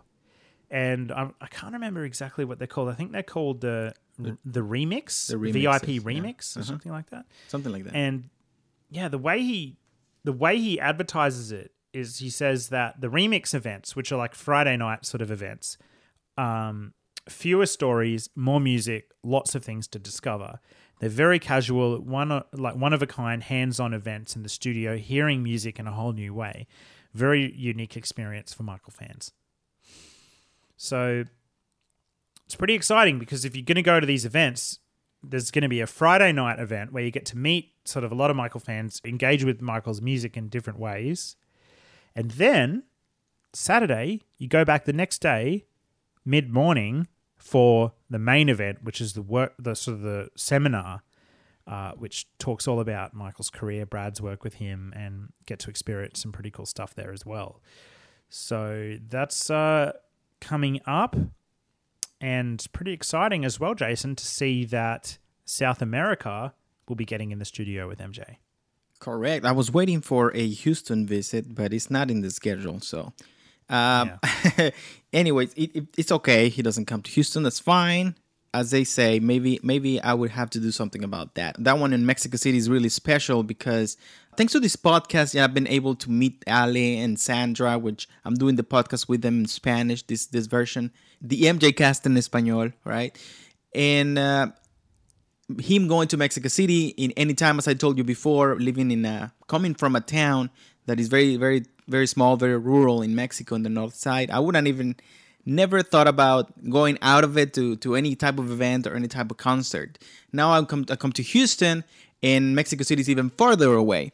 But because of this podcast now, because of you guys, because of Michael, and because uh, the relationship that very fast I have developed with uh, Ale, uh, gave me the courage to ask permission to my wife. You know, you have to do that uh, to let me go to Mexico City. So I'm actually gonna travel, and I have my tickets, and I'm ready to go. I'm gonna go to Mexico City and see Brad. That is that is incredibly exciting. And I'm just going to look here when that is. So November eleventh and twelfth. November eleventh and twelfth. So you will be traveling yes. two months. It's or just crazy. Under two months to Mexico. I can't even oh believe God. it because you know I would have never done that before at all. And now yeah, the, yeah. the possibility of doing that was so tangible that I just did it. And now I'm gonna go. I can't believe I really can't believe that I'm traveling to an event, a Michael Jackson event, so far away from my city and actually to another country. That is just crazy. But it's happening. Thanks to you guys. Thank you. Oh, that's no, that's no, no worries at all. It's it's really exciting that you get to go. Yeah. And so you're going to be meeting Ali there. Is that I the first time meeting, you will have met her? Yes, I never met her before, so in person. So that's going to be exciting too. I don't know how tall she is. She looks tall on her pictures. I don't know. I don't know. I, we'll see. Is Sandra going? She's not going to be able to go, but hopefully one day I get to go to yeah. to wherever she's at. Oh, that's cool. So, all right. So, yeah, that's really cool. So, make sure you get lots of photos with Brad and Ali. And we'll do. Oh, that's going to be really cool. We're already cool. planning on bringing our own M J Cast t-shirt. So we'll oh, wow. You guys are going to do that? I think we're going to do it. We're looking into it very seriously. We're representing. So, if you go if you go to the one in uh, Australia, you will have to represent, buddy. I'm sorry. I will be talking with Q about that. We'll see what we can do there. Excited. I, I really can't believe it. So, Uh, I'm really excited and I'm very thankful, and I can't believe it's really unbelievable that thanks to this podcast, this medium, the internet, you know, now I'm I'm able to fly, spread my wings and fly away, and, and go over there and not only uh, talk to another fellow fan, which is the main purpose of the be making the podcast for myself, but actually meeting a Michael Jackson engineer, which is another thing I never thought yeah. I was gonna do. So it's just incredible. It's crazy. It's It is crazy. And I guess you guys will be doing a roundup of your experiences there on the M J Cast in Espanol. Definitely. We will have to do something and talk about the experience and how I felt. And, uh, you know, I'm afraid of flying, even though Q is, uh, you know, he's always flying, but I'm afraid of flying. So getting into the small planes, it's, it's hard for me, but I will I will do it. I'm going to do that. I, I fly a lot. You know, I just went to Vietnam. Um, but yep. still, I'm I'm always scared. I know the feeling. I the more I fly, the less that is there. It kind of goes away for me a little bit, but mm-hmm. um, I definitely, definitely have that feeling. Yes. Actually, it was really bad because a few days ago I flew from Brisbane. To, I went to see my family in Brisbane and I flew back to Moranbah. And because I live so rurally in this mining town, the only flights that come in and out of Moranbah are these little sort of propeller, like Dash eight wow. sort of prop planes. They're really, really small. And uh, basically, they, they you feel all the turbulence because they're such yes. small aircraft. You feel all the turbulence on them. Mm-hmm. And there was this moment I had to go to the bathroom in the flight. And as soon as I went into the bathroom, the seatbelt sign sort of came on and the captain was like, okay, we're going to go through some turbulence. And I'm sitting alone in this tiny little bathroom and the plane's shaking all over the place. And there's like a sign that comes on that tells me to go back to my seat. But I'm in the middle of, well, Get it you working. Know, you know. Going to the, I was yeah, I was really in the middle of this, and I, oh my god, this is crazy. Not a great experience at all. Reminds so, you yeah. of Jurassic Park, right? That scene where the dinosaur hits on the restroom and the guy's reading the newspaper. Oh my god, I love that movie. Yeah. Oh well, so there we go. More In the Studio with M J coming, traveling around the world. Make sure that you go uh, see Brad Sundberg. Talk about Michael Jackson and his experiences working with M J.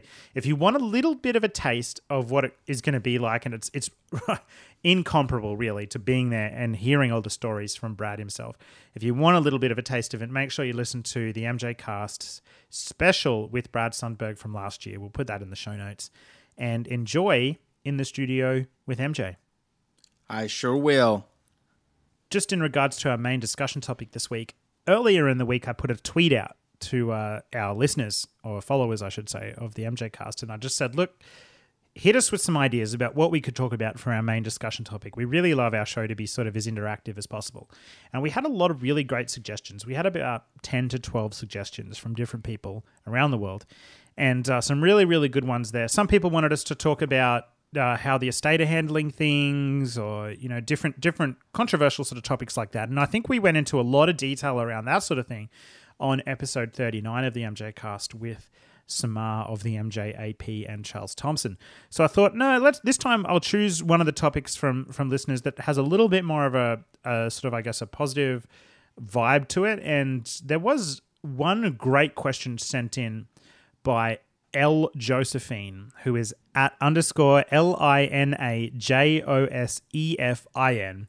Uh, great, great follower of the M J Cast Twitter account. And she sent in suggestions saying, what are some of the less famous Michael Jackson songs that deserve recognition? Mm. And I thought that was a really, really good question and an interesting question as well, because I, at first I thought about it, I, like, I don't know about you, Jason, but I was thinking, okay, what are those songs out there that, that don't that Michael released that don't get a lot of recognition. And the truth of the matter is, if you really think about it, Michael is an artist that sold more more numbers really of records than anybody any other artist that's ever really lived. Like, and consistently as well. Like, and, and people often think like after Thriller he sold less and less um, albums, and that's just not true. No. If you look at a graph of the amount of albums Michael sold throughout his career, Bad, the album that came out after Thriller, actually sold less than Dangerous, which came out in the nineties. Right. So, you know, and and the reason History didn't sell as much as his other albums as well is because it was such an expensive album. Like, it was a double disc set that cost quite a lot of money, so people couldn't just, you know, walk into the record store and shell out, you know, just that amount of money casually like they would have possibly for the cassettes and things that had come out before that. So Michael's career is very interesting in that even the albums that didn't sell a lot comparatively to Thriller sold a, and excuse my French, but like a crap ton of of albums. Like Blood on the Dance Floor was the largest selling remix album of all time. History's the largest selling double disc album of all time. Right. Um, even Invincible sold, you know, worldwide millions of albums. So we're we're talking about an artist that even their their lowest selling album still sold more than many, many other artists that exist in the world today. So it's hard to say, like, okay, if if I just chose a song like, I don't know, like a non-single song from Invincible, let's just say, I don't know, um, I don't know, Heaven Can Wait or something like that, a song that I think is really great, that song has still sold millions and millions of copies. So I don't know, it's hard to say that that Michael's songs deserve more recognition in some in some senses because they've already sold millions of copies. So I went into it kind of thinking, what are the songs that haven't really been heard, I guess, by a lot of Michael Jackson fans? And that's the way I interpreted the question. And I guess you could argue there's songs that still came out on his records that could be spoken about more or interpreted more or discussed more. And that's definitely a possibility there. But But for me, I interpreted um, Lena Josephine's question as more like, you know, to me, to, to to get more recognition for Michael Jackson would mean that the songs wouldn't necessarily have to have been sold on the market, you know, officially, or the albums should, you know, haven't sold that many. So I'll get into my list a little bit later. Um, Jason, what did how did you interpret the question going into that? Uh, well, I actually thought that we could we could talk about the songs that are not are not very well known. Like, everybody knows Billie Jean, everybody knows The Way You Make Me Feel, but which songs out there that in Michael Jackson's catalog that are that good but not many people know about? And I'm not ta- I'm not think I wasn't thinking just about the fans, because the fans, we know all of them, but just like worldwide, like regular people and just listening casual, you know, music that they only listen to Billie Jean because it comes in the radio. That's what I was I was thinking about. Which ones are actually that good that they could have been even better maybe than Billie Jean, but that people don't know about. Yeah. And that's a good way to put it. Like, there's a lot of a lot of casual Michael Jackson fans out there. They might own number ones or the essential Michael Jackson yes. records, like the, the greatest hits, and that's it. They don't know about the album tracks. Yes. The deep cuts. That's true. That's a good way to look at it as well. So um yeah, my list is a mix between songs that people in general wouldn't know, even people that would consider themselves Michael Jackson fans. And most of our listeners, really, when you look at our stats, most of our listeners don't engage with, um, you know, hardcore Michael Jackson websites and, and social media. Most of our listeners are on iTunes, so people who have discovered us through iTunes. So I'm sure that a lot of our listeners, even though they would consider themselves Michael Jackson fans, may not have heard some of the songs that I'm going to be talking about. So um, we might go ahead and I'll get into my list first, if that's okay, Jason. Let's and then do we'll, that. We'll get we'll get into yours. So the first song, and this is actually one that we had in common, I think, to start with, but the song that I would consider, you know, even out of every song on my list, the song that I think really deserves a lot more recognition that Michael recorded is is You Can't Win.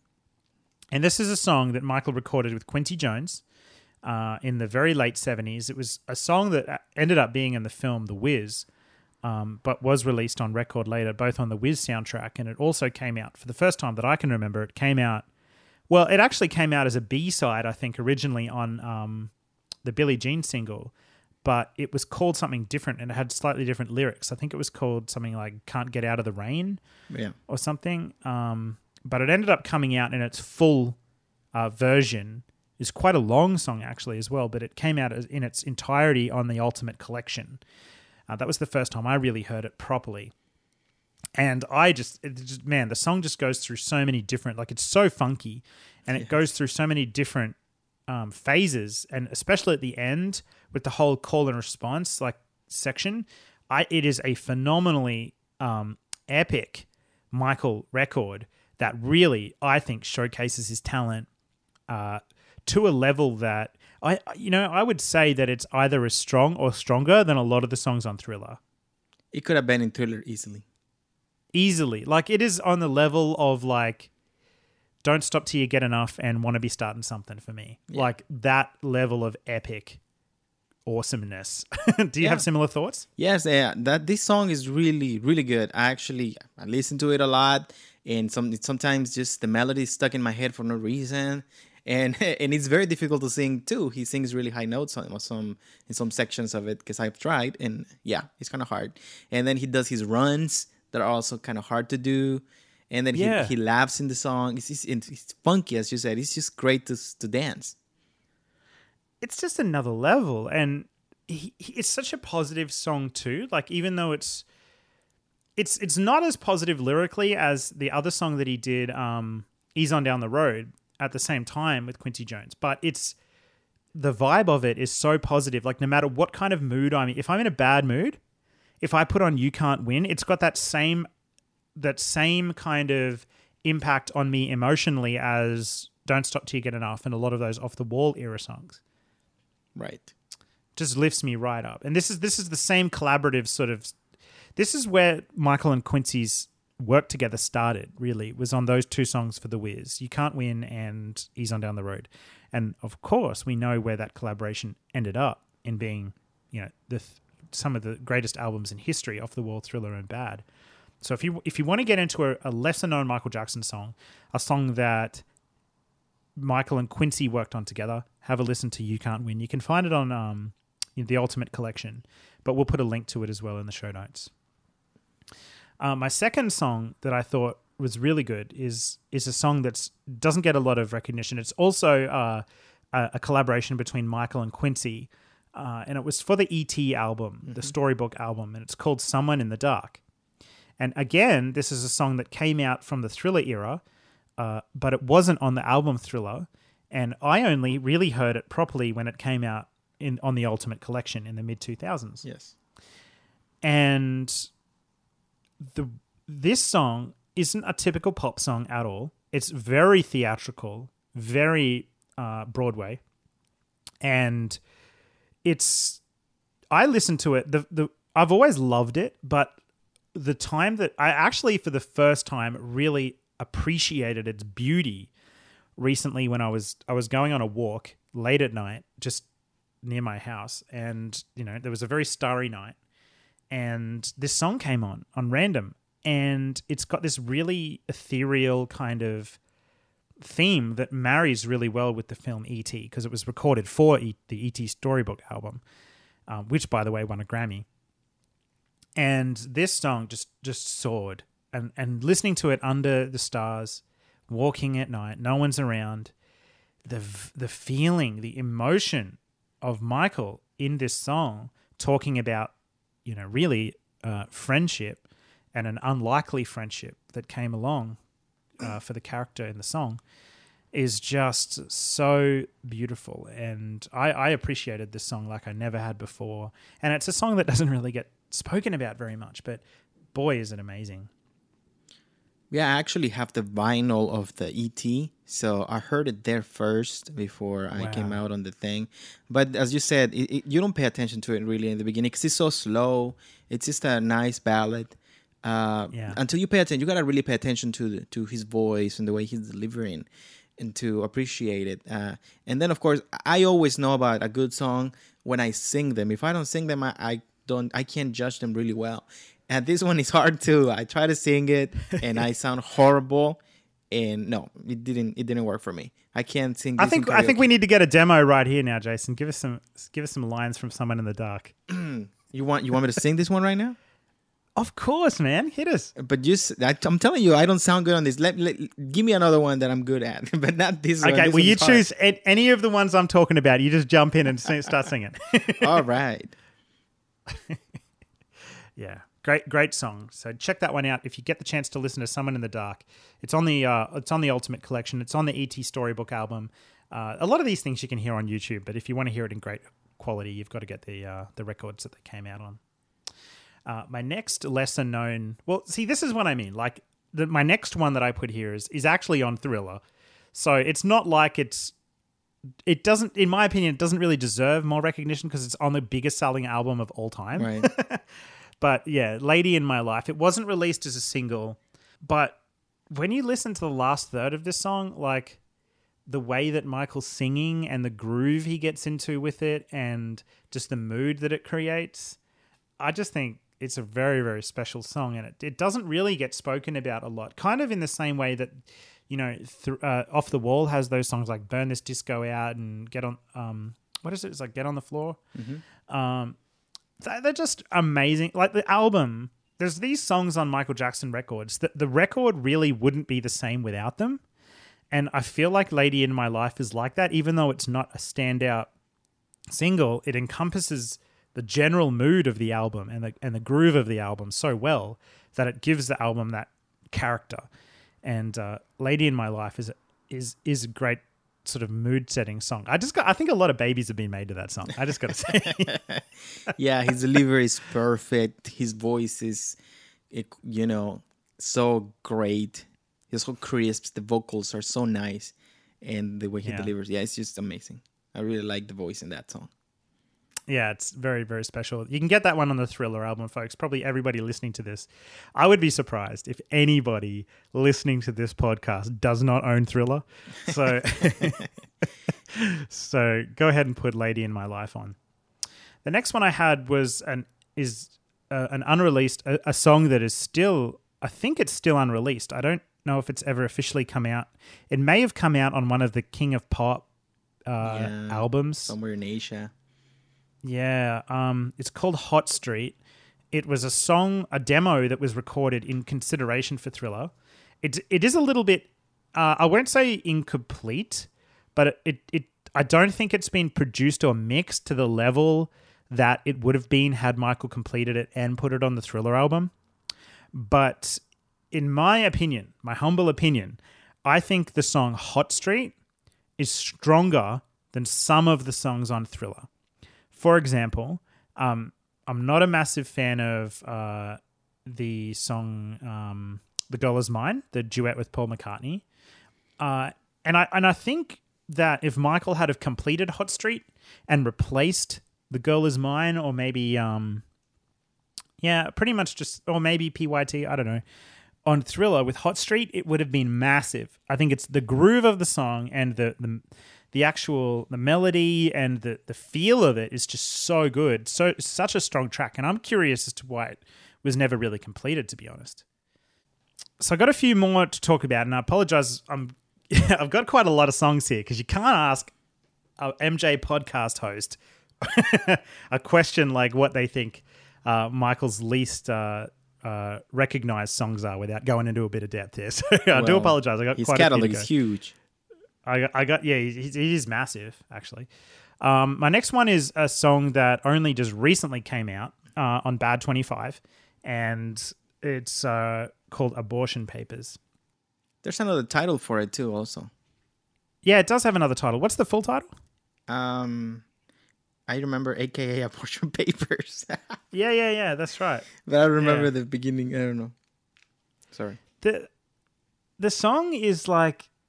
I was really shocked when Bad twenty-five came out around how much quality unreleased material there is from Bad. And I, I didn't, I honestly didn't think there was going to be that much. I thought in, in the true spirit of Michael Jackson, a lot of his demos are actually quite vocally incomplete because he only used to really lay down proper complete vocals quite late in the studio sessions if he knew he was going to really potentially released the song. So I thought, okay, going into Bad twenty-five, there wasn't going to be that many great finished demos. But uh, Abortion Papers, that I was proven wrong. Like Al Capone, Abortion Papers, and like quite a few of the other songs as well are amazing. And Abortion Papers is, okay, let me just say, Michael recorded a lot of songs from the Bad era and the Dangerous era that had really, really hard-hitting, complex, socially conscious, thematic lyrics and material. Mm-hmm. And Abortion Papers is one of these. He's dealing with the concept in this song of an abortion, you know, a terminated pregnancy, and how that's being interpreted and perceived by, you know, uh, very religious, you know, I guess right-wing perspective. And, um, you know, that that in itself, like, just think about that. Like, what artist can you think of from twenty sixteen that's releasing a song discussing the ethics around abortion? No, I don't. I can hear. I can't think of anyone. That's such a brave, deep concept to to to sing about, and it's okay. It's not exactly commercially palatable, and I don't know how it would have done if it was actually released, but Michael didn't shy away from singing about these things. Do You Know Where Your Children Are is another one, which I'll get to. But yeah, very, very cool song in terms of, I mean, the groove's great. Like, don't get me wrong. It's a really funky, awesome sounding song. But when you look at the lyrics of it, holy crap, was this guy, this guy was not afraid to sing about complex issues. Song Groove is the name of, uh, the actual name of the song. That's right. Song Groove, A K A Abortion Papers. Um, very, very special song, and you can hear that one on Bad twenty-five. What, what were your thoughts when you first heard that song? Uh, it just sounded dated. That's what I first thought about. And, and then yeah, yeah. The, the subject, yeah, it was kind of hard for me to grasp. Uh, but then you have to put it in the context then of uh, how how he's writing about these things, and he was maybe thinking about releasing. Maybe it was the reason that he did not release it because maybe the, the theme was too strong for the people at that time. Uh, but he did take the time to write it though. Yeah. So maybe he was right. thinking about releasing it some other time when it was proper. But nineteen ninety, mm. when was Bad released? nineteen eighty. nineteen eighty-seven. But nineteen eighty-seven, I don't think it was ready for a song like this. Yeah. Yeah, I think I agree with you completely. And there's a few other songs from that era that are similar.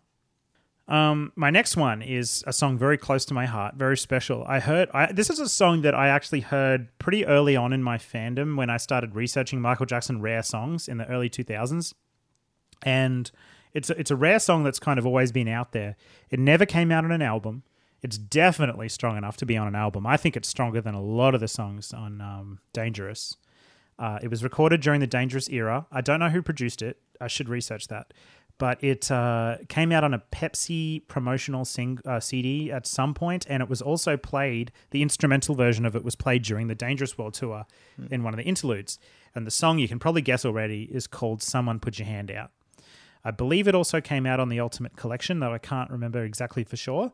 Um, but it takes the listener in a direction of uh, that a lot of Michael's songs don't go in. I actually remember him saying at one point, oh, during our Taj Jackson special, Taj, we, we were speaking about the song Why. And Taj actually said that Michael didn't want to record the song because it had too much of like a baby face kind of vibe.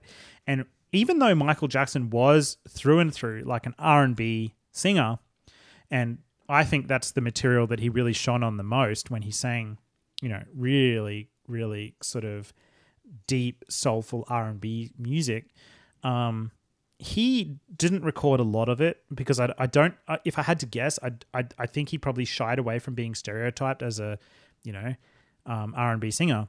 Mm-hmm. So there's only a few songs like that. You know, you've got You Are Not Alone, Um, there's On the Line, which actually was written by Babyface, um, and a few others. Like in Invincible, you see a lot of Michael R and B material, like Heaven Can Wait, um, and stuff like that. But Someone Put Your Hand Out is a song that came that was recorded in the early nineties, and it is that. It, like, it is a soulful R and B track where Michael just takes that li- takes the listener in the, in that, puts them in that that Babyface, Boys to Man sort of vibe, and oh, man, it just feels like you're swimming through this luscious audio. It's so rich, so beautiful. One of my favorite Michael songs. And I think it really it really, I think, should have come out on one of his posthumous albums, because it, it's a song that I think deserves a lot of recognition. Um, yeah, that's my thoughts on Someone Put Your Hand Out. Very, very sweet. Uh, I got a few to go, so bear with me. Uh, my next one is Why You Want to Trip on Me. Um, I, re- I I could have chosen a lot of songs from the first half of Dangerous that could have gone in here, because, you know, Michael released Remember the Time and Jam as singles. But of course, on the first half of Dangerous, Michael did a lot of uh, really hard-hitting, uh, very groundbreaking New Jack Swing with Teddy Riley. Mm-hmm. And I don't feel like a lot of that stuff is really given the props that it deserves. Like, of course, Dangerous sold more than Bad. It's it's Michael's second biggest selling album of all time. Uh, but we, we think of it more like, uh, we recognize the songs on it more like Jam, Who Is It, uh, Black or White, and, you know, some of those, you know, Will You Be There, and a lot of the songs that Michael sort of co-wrote. Um, but if you get into, if you're looking at the Teddy Riley stuff in the first half of the album, Michael really takes rhythm to another level. And lyrically, oh my God, like the lyrics on the songs like Jam and and and I want to focus on Why You Want to Trip on Me here. This is this is Michael really coming out and saying, why the hell is the media focusing on me? Let's look at all of these issues that the world are facing now. And he's he's singing on this song about things like um you know, school teachers that don't know how to teach, like education problems, uh, you know, people's perceptions of ethnicity and violence. And like, he's going all out on this track, calling out the big problems that humanity's facing socially. And, oh man, he takes it to just, again, like this balance between modern, amazing, cutting edge New Jack grooves with deep lyrics and themes. Whoa, another level, another level. Him and Teddy took it to another level with this record, and I wish I wish it got a little bit more recognition. I wish it was discussed a little bit more, but uh, yeah. And I got I got similar feelings about the song Money, actually, which is my next pick, and that's from the album History. And, uh, uh, you know, again, very, very, you can hear, you can learn about it if you listen to our Rob Hoffman special, and Rob talks about the, uh, the creation of the song. But uh I love this one for a totally different reason. Yes, it's got those really awesome lyrics that talk about, you know, it's really quite prophetic around what would eventually happen in Michael's career and how he passed away. Mm-hmm. But uh, the the the song itself and the harmonies in it, the luscious sort of layered, rich harmonies, are better than I think, you know, any other harmonies and background vocals on any other Michael record. And again, not really discussed a lot, but very, very special song. I remember this song because uh, they put it on that uh, the game, the video game. It's very easy to dance to. I made a lot of points with it. Which video game? The Experience. Oh, right. The I I never played that. No. Yeah, yeah, but it was pretty popular, hey? Yeah, that song is in there. And I, I think that's one of the when, when another way for me to discover it, because I, I heard it before, but then it's in the game and they play it and you're like, yeah, that's actually good. That's actually a good song. Um, my next one is kind of weird. It's like not one song. It's the entire Blood on the Dance Floor album, minus the remixes. Minus the remix. Okay, um, good. And of course, you know, even minus, I would even throw out uh, Blood on the Dance Floor from this list, because that, that was a single that did really well and was recognized really well. And even Superfly Sister. To me, it's mm, Blood on the Dance Floor and Super, Superfly Sister are songs that... They they they're not that different from what's on the Dangerous album, but all the non-single songs, so Ghosts, Is It Scary, and Morphine, are absolutely, in my opinion, underrated and uh, are given Very. are not given as much recognition recognition mm-hmm. as they deserve. If I if I'm thinking about Michael Jackson in terms of his artistic creativity and independence and willingness to take risks and push the medium forward, those three songs are the apex. Invincible is an album that, when Michael came back with that in two thousand one, had a very contemporary R and B, you know, Rodney Jerkins produced flavor. Mm-hmm. But prior to that, the late, the last work that I think Michael did that was purely uh, creative and experimental would would have to have been Ghosts, Is It Scary, and Morphine. Those three songs represent to me the creative peak and apex of, of Michael Jackson in general sonically. And after that, like, I love everything after that as well, but it was, in my opinion, a little bit more safe uh, musically. This this was where it was at for his creativity and experimentation. Um, and props to any of the engineers and producers and musicians that worked on those songs. I can only imagine how incredible it would have been in the studio uh, during the recording sessions. But yeah, very, very great songs musically, but also lyrically. Like, if you is, is it scary? You could sit down and study for for forever. Like, there are no limits on what you can read into that song. Beautiful, beautiful songs. I love them. Uh, and then, at, speaking of Invincible, Uh, I also have their uh, Break of Dawn. I think that's a very, very sweet, special song that didn't get recognition. It was interesting released on um, Number One's album mm-hmm. as one of the tracks at the end of that. Uh, it never came out as a single, so I'm ver- I was always very surprised why Michael in- put Break of Dawn on there. I can only imagine that maybe it was because he felt that it, it was a strong enough song to have gotten more recognition. I know that it was the first song that Michael chose to play Sony Music executives from his recording sessions for Invincible. Um, you can read all about that in the great Damien Shields article, I believe, on... Um, oh, what's the record that he did with Corey Rooney? Um, She Was Loving Me. So when Michael demoed the Invincible songs to to Sony Music, it was Break of Dawn that he chose to play first. And beautiful, stunning song. I think it just it encapsulates Michael Jackson as an R and B singer. And uh, it's always surprising to me that it wasn't released as a single. I actually think if, if it was released as a single after uh, maybe Butterflies or before um, You Rock My World, it would have done really well. I don't think Break of Dawn was in number ones. Yeah, it was number ones. It was definitely on number ones. It was uh, actually with, uh, I think it was before One More Chance. I'll double check now. I don't think so. It was only one song in that album, that one new song. I was really shocked that it was included. I'm just researching now the, the track list because I'm certain that it was on there. Well, maybe in Australia.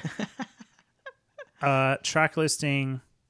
Yeah, there it is. It It's track number track number sixteen.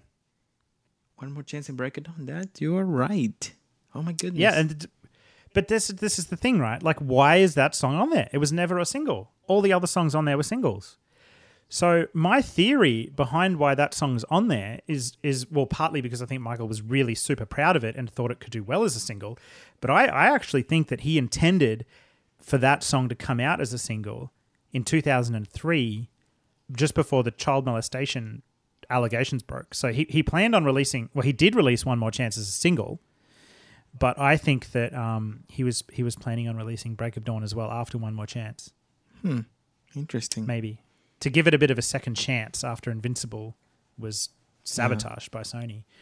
Um, but anyway, we, we can only guess what the plans were for that song, but I think it, it definitely is underappreciated.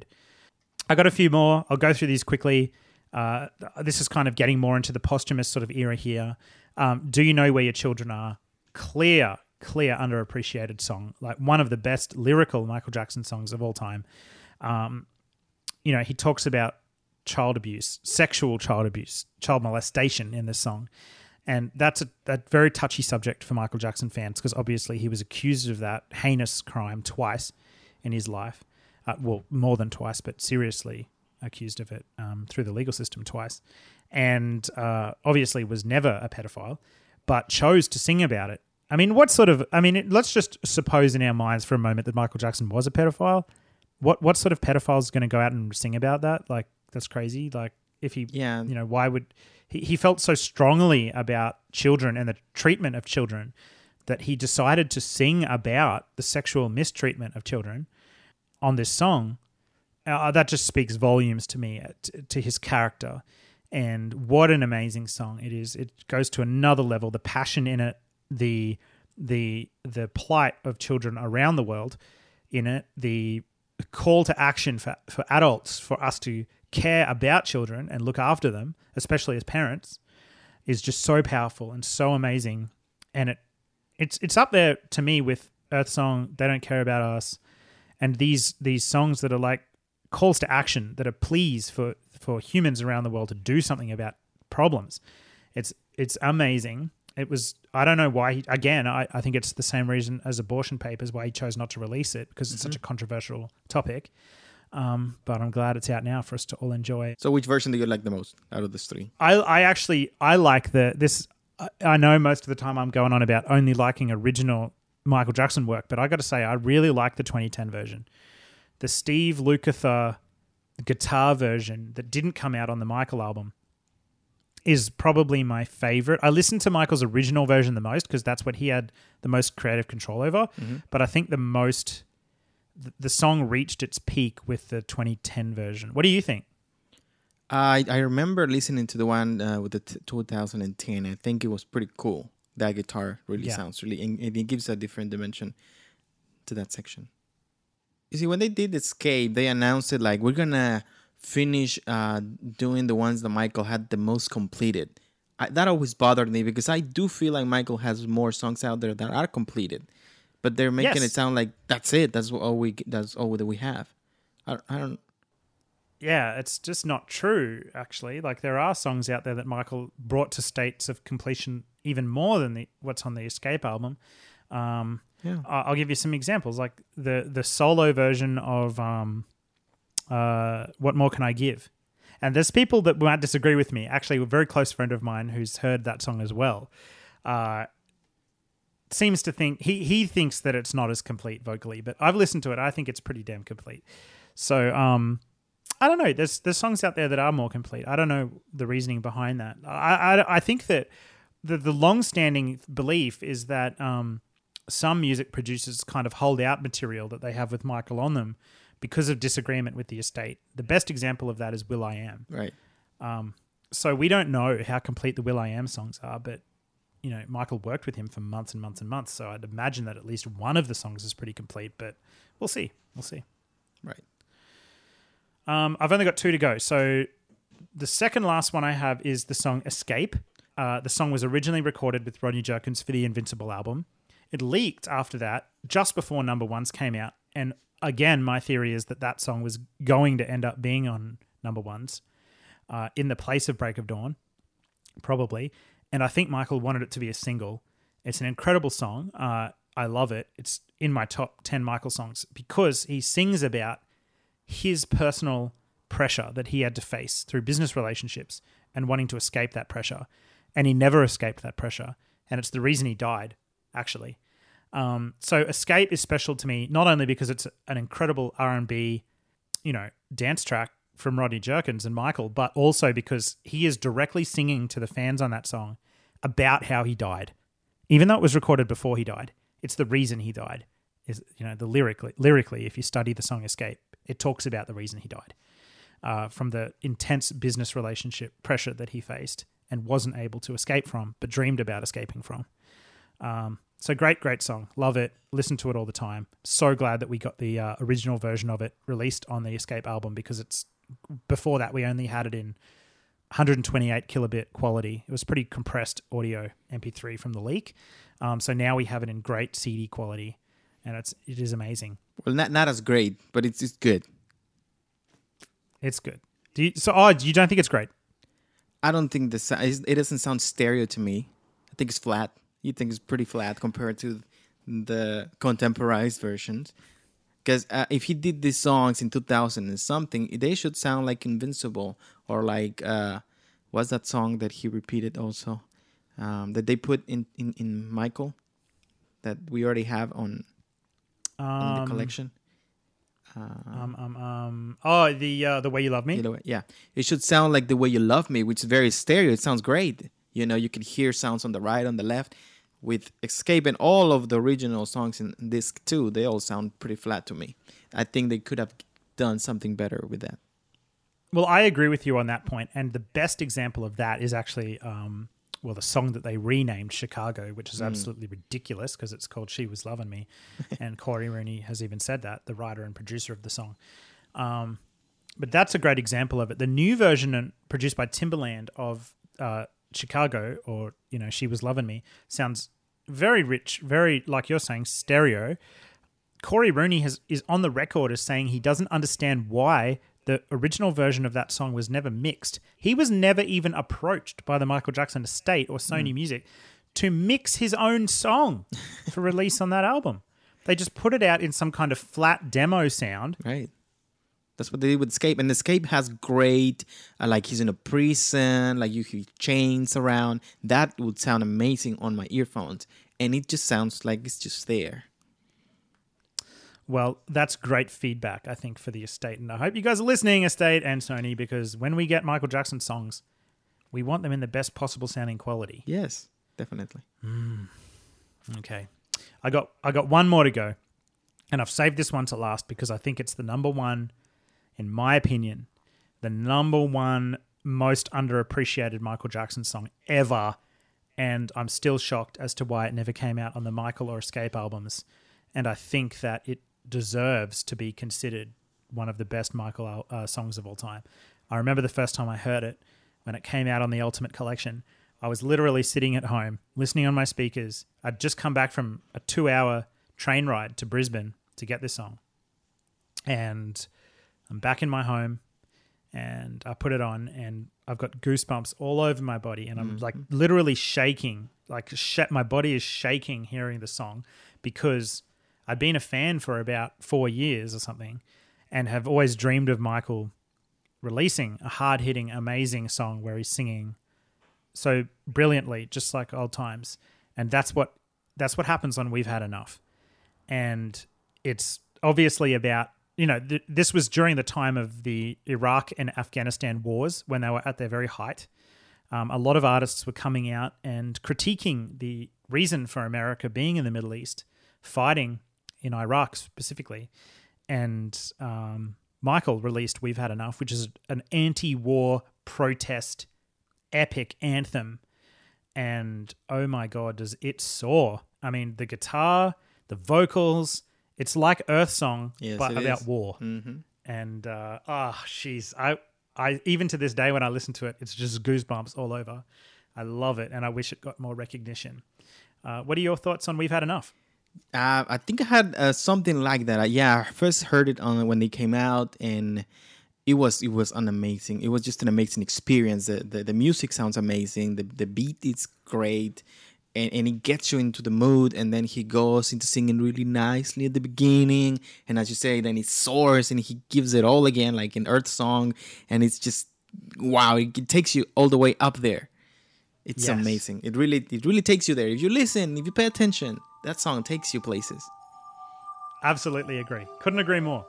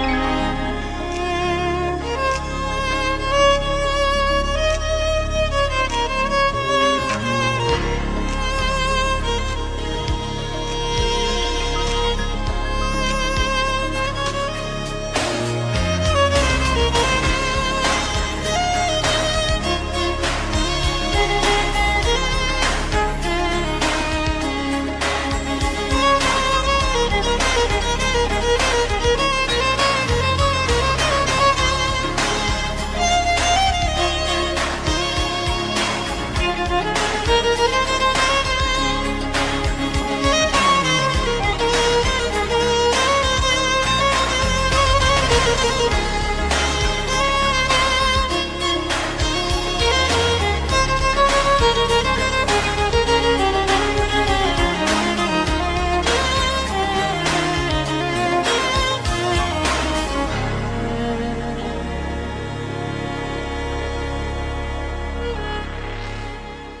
this is Brad Sundberg, studio engineer and technical director for Michael Jackson and host of In the Studio with M J. You're listening to the M J Cast. Jason, hit me with your most underappreciated Michael songs of all time. Oh, there's there's there's a few. As you have some, I have a couple too. All right. Well, I think um, one of mine is On the Line. That song is actually from the movie with Spike Lee. It's at the end of the movie and the credits, right? I've never seen the film, but I know it's from the movie. I rented it because I wanted to see where the song was, and it wasn't up, up until the end, just as the credits roll. The song comes out. And then, you know, you get the song in the Ultimate Collection, and you get it there, and, and you hear the song stereo, really nice, how it's supposed to be. And it's another song just like uh, We've Had Enough. So I think it could be a part two of We've Had Enough, because mm. it, he starts really nice. The first line of the song kills you right away with his vocals and his runs. He starts doing a little run. He wasn't much to do runs, but when, when he did them, oh, he could do them. And he did that there, and then the song grows and grows and grows also, and it takes you places too. Uh, but the, also the message is, is a similar message. The While We've Had Enough is about, about war. On the Line is just it's t- trying to make you feel better and never give up. That's what that song yes. is about. Yeah, it's very positive, isn't it? It's very uplifting. It's one of the only songs that Michael worked on uh, with Babyface, the uh, writer. Yeah, and it's one of those songs that you hear it and then you, you get the lyrics uh, and what he's meaning, and time passes by, and that's what happened to me. Then I thought later on that he was talking, or he said some things in that song, and I go back to the song to make sure that he said that in the song, and he didn't, but he kind of tried to say it though. But in my head, the yeah. lyrics changed to whatever fit me, uh, but he actually never said that in the song, but the meaning was the same though. But yeah, it, it, that kind of, that was kind of weird for me, that, but that it happened to me though. Very, very special. It's it's and it's the lyrics are really like um, quite open, so they can they can mean yes. a lot of things to a lot of different people. Mm-hmm. I think so. Yeah, but the message yeah. is the same. Never give up. Never give up. That's right. Yep, another one of those songs uh, that I like a lot that not many people even know about is, for example, the She's Out of My Life demo. That one is pretty interesting because yes. uh, it came out on the This Is It um, album as an extra. Yeah. And um, it, it's just, it was it was weird for me because, you know, it's very famous that in the album he sa- sung it, and they say that he cannot stop crying at the end. Right, and that's why they left that section in the very end when he's crying.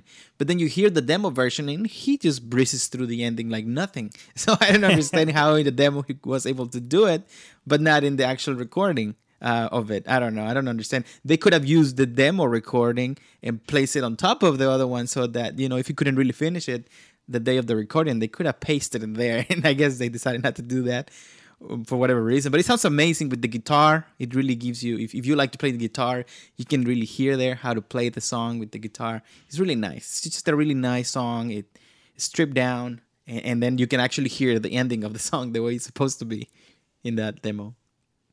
Yeah, it's very, very sweet. And the um, acoustic guitar they have as well behind the song is takes it, oh, it, I wouldn't say it's better than the one on Thriller, um, sorry, on Off the Wall, but it's definitely very different. And yeah. if you want a different dimension to the song, it's really good. Definitely, yes. Another demo that I really enjoy is the Girl Is Mine demo, which is not it's not released or or anything, but it's it's online. You can Google it or, or go to YouTube, find it there, uh, especially when he's in that deposition, because he's trying to tell the people and explain to the lawyers how to make a song and how he goes through with songs and creating them. And I just love that video. I really have watched it a couple times on how he's trying to explain, look, it's going to change here. You see how the key changes there, and then you go to the bridge. And, and it's just amazing. And I really enjoy the sounds in that demo because he added some stuff that is not in the final section. I don't know why. They sound pretty amazing. And he decided to change some of the instruments for the final version. So I actually enjoy whatever he took off. I like it. I would like for them to release a version with, with those that. sounds in there, because those extra sounds really made a difference in the song. Yeah, I, it's It's my least favorite Michael Jackson song. Because ever. You did not hear the actual version. You heard the one with Paul McCartney, and probably Michael changed it to fit Paul McCartney's voice or whatever. I think you, yeah. you need to listen to the demo, and then maybe you would think differently. I love it. I love the... It's. I wouldn't really classify it as a demo. It's It's definitely like... It's a deposition. Like he's he's literally sitting on the stand in a courtroom yeah. being quizzed about how he wrote yes. music. And um, yeah, like you say, he's, he's explaining the writing process behind the song. And I enjoy it way more than the actual version on Thriller, even though it's in a courtroom and he's singing into a court microphone. But um, it is amazing, uh, the vocal delivery. So, yeah, definitely very underappreciated. I agree with you. Yeah, I think people should go and, and, and listen to it and, so they can see the difference, just for the fun of lo- listening to the differences. And another one that I know you're going to hate me for it, but it's the second part of this song, is the remix on the Thriller twenty-five album. I, I know nobody likes those remixes, but this version of that remix, actually, it's catchy. It's very catchy, and it gets in my head, and I do sing the song the way it's in there. And plus, I liked that they added some Michael's vocals. Sometimes he yells really loud, and I, I'm amazed on how he can just do a ah, and it sounds great. It doesn't matter, you know. It's it's amazing, and he changed some of the verses, uh, and the melodies on those verses too. Uh, I just, maybe that's why I like it too, because uh, you can hear different ways of Michael singing the song, and th- th- that's why I like it. Plus, I, I like the beat, and, and it- it's kind of dumb, whatever the rapper is- sings, but it's okay. Uh, it's it's a remix, but it's enjoyable. I-, I I like the beat. Yeah. So you could listen to that one, maybe try to hear those vocals of Michael, and maybe you start liking it and not hating so much. I didn't like the other remixes as much, especially the one with Fergie.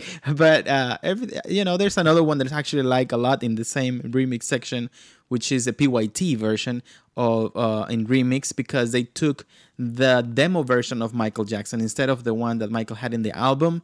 They remixed yeah. the demo of Michael. That is really strange, but that's what they did. They went ahead and remixed the demo, uh, which is a very uh, nice melody. It's a it's a ballad, and I, yes. I think I like P Y T as a ballad more than as a, as a dancing. Me too. But I am I'm okay with either or. Because I guess if it's in my mood, if I want to dance, then I, I play P Y T. And if I want to just be mellow, uh, I, then I would play the, the other version. Yeah. Yeah. So yeah. it's a, it's a good version also, the remix. So it's it's in my it's in my underrated, uh, not so much, but you could listen. Those are songs that I wouldn't call underrated as much. It's just that there are some good versions out there that most people haven't heard, that I think they deserve a listen and to to be enjoyed. Agreed. Yeah, changing tracks, uh, going back to the nineties to go to Stranger in Moscow. I think that song mm. is pretty well known by the fans, the hardcore fans. But not my, many people don't know this song, especially the casual ones. Uh, I just like the beat of the song, you know, the... I just like that. I like the way Michael dances it in History, uh, in the History tour, uh, with the light at the end. Um, yes. The sounds, the voice... It just it's just really nice, and, and the way he's the, the things he says in there. Anyway, um, another one of those songs that I really like is Morphine. Morphine is underrated. Nobody nobody knows about it. People started knowing about it until he passed away, because they started relating it with uh, his passing, of course, because he talks about that drug, and and it, I think it's very creepy when you when you think about it like that, because he knew about this stuff since back then, you know. And, and then he expresses in the song what he felt and, and, and why he liked it and, and what it made him feel and the state of mind he went into. It's very, it's very strange. That song, eh, I don't know how to describe it, because it, I think it's very personal for him to have written a song like that and put it out. I mean, he actually put it out. It's not one of those that he kept in the back. He actually put it out there. And I don't really know. I would like to know, for people who got that version, uh, that song back then, what did they think about it when they first heard it? Did they understand it, or they just thought Michael let his imagine imagination go and just wrote a song? Uh, I don't know. What do you do? You have any thoughts about this song?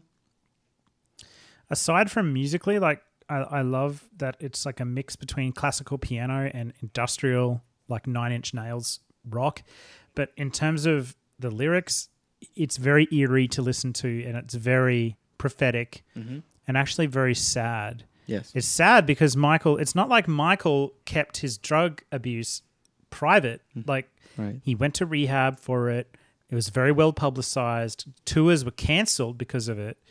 And then he wrote a song in, you know, about it. And all through the two thousands, it was clear that Michael was struggling with medication again. And, and obviously during This Is It. Um, and he even reached, he even directly spoke to his fan base through this song about his struggles with, with um, drug dependency. And I don't know, it's like, I don't know. It's like what Karen Fay says on Twitter. It's like um, so many people could have reached out that didn't. And and obviously Karen and people on, you know, involved in This Is It did reach out and did try to help and did try to stop it. Um, we knew about it, but um, how much we I, I think a lot of us that, that had heard morphine and knew about Michael's drug dependency chose to actively not ignore it, but like focus on what could be rather than what was happening. Mm-hmm. Um, so yeah, it's a very sad, eerie song to listen to. Yeah. Yes, and this song has a section uh, at the very end, uh, almost to the end of the song, where Michael asks a question, and I don't know exactly what he's saying there, uh, but he's like asking, "Do you know what I'm trying to say?" or "Do you have something else to say?" I don't exactly know what he's saying. I've always had that because the song is, uh, the music is so loud at that moment that I don't really know what he's saying, but I, I want to know what he's saying. So if anybody knows out there what he's saying, uh, or maybe I have to ask Brad when I see him, what is Michael saying? Can you play the a cappella version so I can hear what he says? Because I have no idea. Yeah, I don't know either, admittedly. And uh, I'm sure there's probably some listeners out there that do know. So make sure to hit up Jason at the MJcast in Espanol's Twitter account, at the MJcast E S P. Let Jason know what Michael is saying at the end of that song, because there's probably people out there that know better than me. Probably so. All right. Um, do you want me to talk about childhood, or can we skip that one? Oh, it's up to you. I think it's a sweet, it's a really nice, sweet orchestral song. I, I, it's probably one of those ones I'm going to appreciate a bit more later in life. Maybe, I don't know. At the moment, it's definitely not a song I ever really put on. I appreciate its beauty, mm-hmm. um, but it's a little bit schmaltzy for me. Uh, I'm probably going to get a thousand hate emails now, but it's it's so true though. Like, it's so introspective and real about Michael's own childhood, and I'm very glad he recorded it so that we can learn more about his childhood. But uh, for me, it's it feels a little bit out of place on the History album. I don't know. Not I'm not a huge fan. I'm sorry. I know that's an unpopular opinion. Well, yeah, I like the song because. Uh... Well, Michael himself said it several times. You want to know about me, listen to Childhood, right? Yes. So you yep. go back and listen to the song. And yeah, he actually expresses there what he feels, how uh, nobody understands him. That's actually literally what he says in there.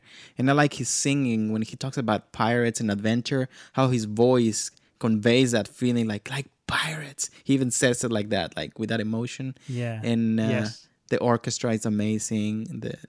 It's very mellow, so I guess you have to be in the mood, or you have to be in that nostalgic mood yourself um, to really appreciate the song. It's not one song that you're playing, oh, I love it. It's not like that. It's more like, you know, oh, let me listen. I'm feeling kind of right now, you know, a little sad. Let me, and then you put Childhood, and then you're like, yeah, I miss my childhood too, you know?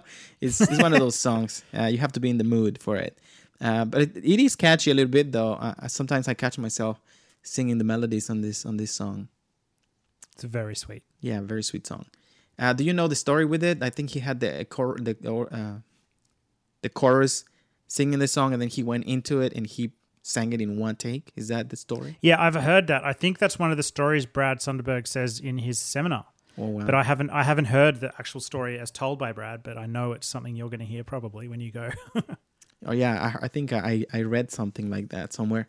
So that's amazing that he was able to deliver like that in one take. Hmm. If if he if he indeed did that, yeah, it's it's very. He had such immense talent. Blood on the Dance Floor is another song that I, well, you said it was pretty well known, but I I didn't know it myself until I bought the mm. record actually. Uh, so very the the beat the beat kills me. I can just dance to it all night mm. long. And Michael himself said this is gonna be a hit. He thought it was gonna be a number one. Uh, unfortunately, it was not released like that in America. But it was it is a great song to dance to. I really it really just another Billie Jean for me. Mm. It's a really hard-hitting beat. Yes. I think Teddy Riley worked on it as well. That brought it to that level that it went to. Yeah. So it's got a, it's got a pretty Latin flavor to it as well, doesn't it? There's the video. The video shows him playing the maracas in there, yes. So yeah. And then dancing like the like tango and something like that, yeah. So, but I don't hear in the song itself Latin instruments. Yeah.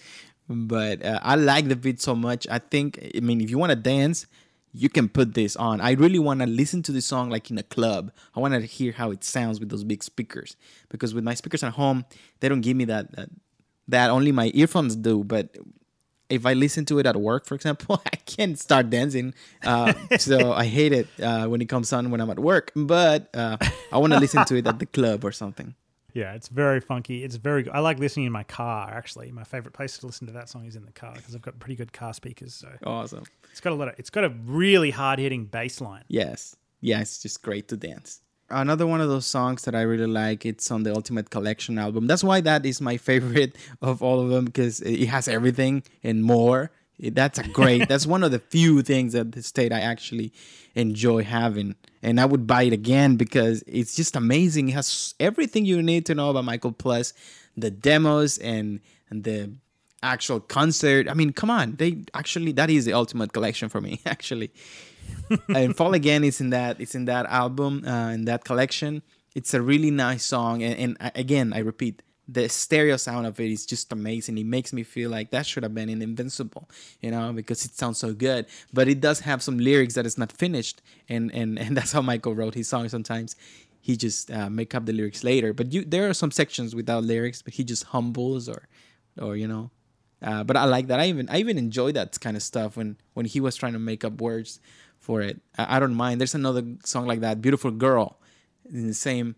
Uh, Ultimate Collection there. He doesn't even say anything in some sections, but his his voice, yeah. his melodies. And in, in the back is like that as well. Y- yes, exactly. They're all like that, but just his voice sounds so good. I mean, if I try to do that, I sound like an idiot. But he goes with the melody perfectly well. And it if you want to imagine words in there, you could imagine them because it's so easy because he's giving you the melody with his voice. Yeah, it's it's a great song. It's probably my Mm, it's hard to choose between that and In the Back, mm-hmm. but I would say it's mm, probably up there with one of the demos I think Michael really should have completed and needed to, but I don't know why he didn't, but it's like that's such a special, amazing song. Why was that not completed?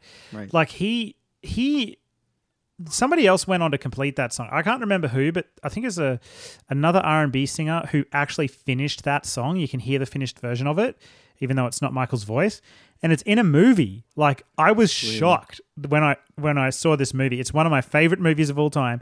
It's really, really cheesy and like typical romantic comedy, but it's got um, Jennifer Lopez in it and um, uh, what's it called again? Made in Manhattan.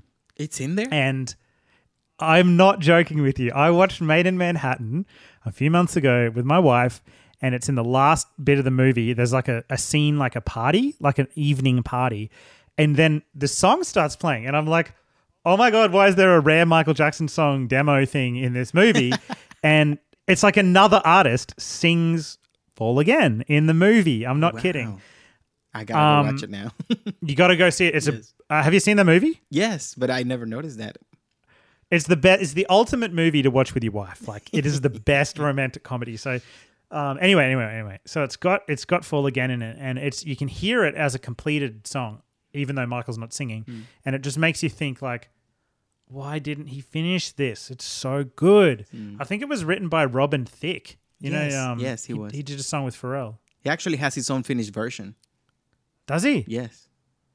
Oh well, it's not his in the movie. It's um, just while you're talking, I'm going to Google now. I'm going to see if I can find it. Yeah, um, yeah. Robin Thicke made, made his own is. version. Uh, it's on it's on YouTube too, but it doesn't sound as good actually.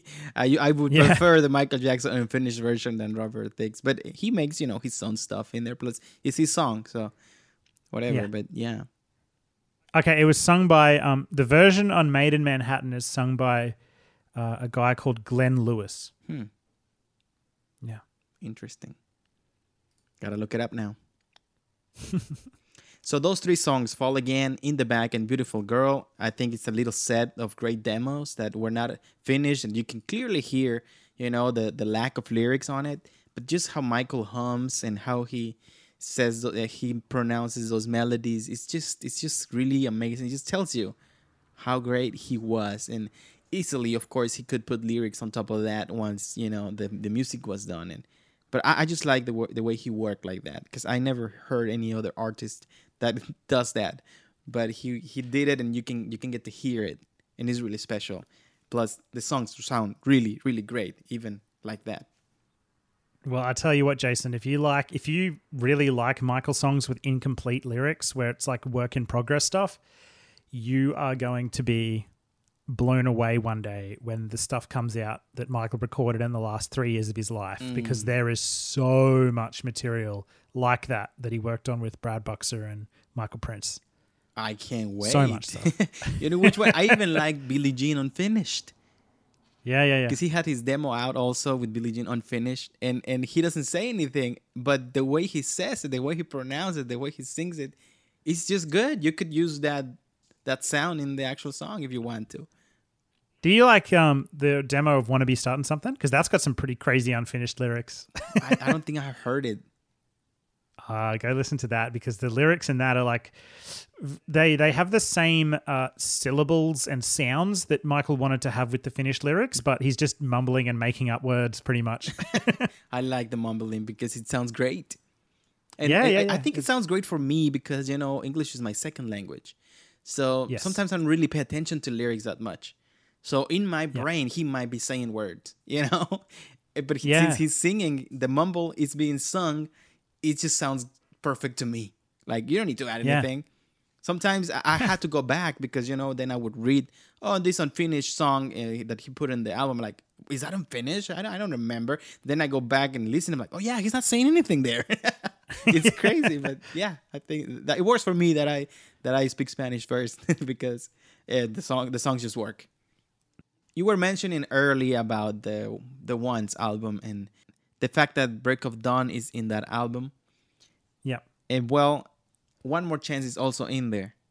And that's that's a great, great moody song, I think. You can. It's also mm. about moods. A lot about my songs with Michael. It's about my moods. I have to feel it. I like One More Chance a lot. Me too. It's it's it's got a special place in my heart. Yeah, One More Chance sounds great. And and for some reason, I don't know if you noticed. I, I know you did. Uh, it's really interesting, and I really love that little tidbit of him repeating a syllable, right? Which part? There's a section where he's singing, he repeats the syllable. He says, let me make this mystery sound so... You know? Oh, yeah, yeah, yeah. I always thought that was a mistake. You think so? How do they, how are they going to have a mistake in, the, in an album? It sounds to me like a the, the vocal skipping. Yeah. Like, um, like, this, like a well, skipping it's C D. Not a mistake. Obviously, Michael is a perfectionist. And obviously he didn't sing it like that, but maybe maybe it was a mistake later, or maybe the, the producer decided to play around. You know, Michael liked to do to yeah. play around with sounds, and maybe they yeah. played with that effect, and, and he liked, and he left it in that only in only that part of the song and any other song, I think. But I just love that little section. It's crazy. It's, it's just one second, not not even a second, but I'd really enjoy that part of that song. Yeah, it definitely stands out to me. It's it, it doesn't feel bad. Like, when I say mistake, it's probably the wrong word. When it I, doesn't feel like, oh, that's a bad thing. It just it's very unique and interesting, yeah. whatever it is, whether it was on purpose or... When I sing it, I sing it with that in it. So yeah, yeah. That's how I sing it. So it's great. If you if you if you want to go listen to that little section, it's actually I can I have it right here. What time code is that? It's it's on one twenty-eight, something around that around that section. That's when he does it. Uh, it sounds amazing. It's it's interesting, and and when you sing it, you try to sing it. I, I dare you to try to sing that section. I'm not trying to sing nothing, but if I want people to listen to that one minute twenty-eight of One More Chance, add us on Twitter at the MJcast. Tell me whether you think that's a recording error, like a like a, a skipping track, or whether you think that's intentional. Because uh, I want to know what you think about it. It's very interesting and unique, that little part. He like repeats um, the little R syllable in, in the word mysteries. Yeah. So mysteries.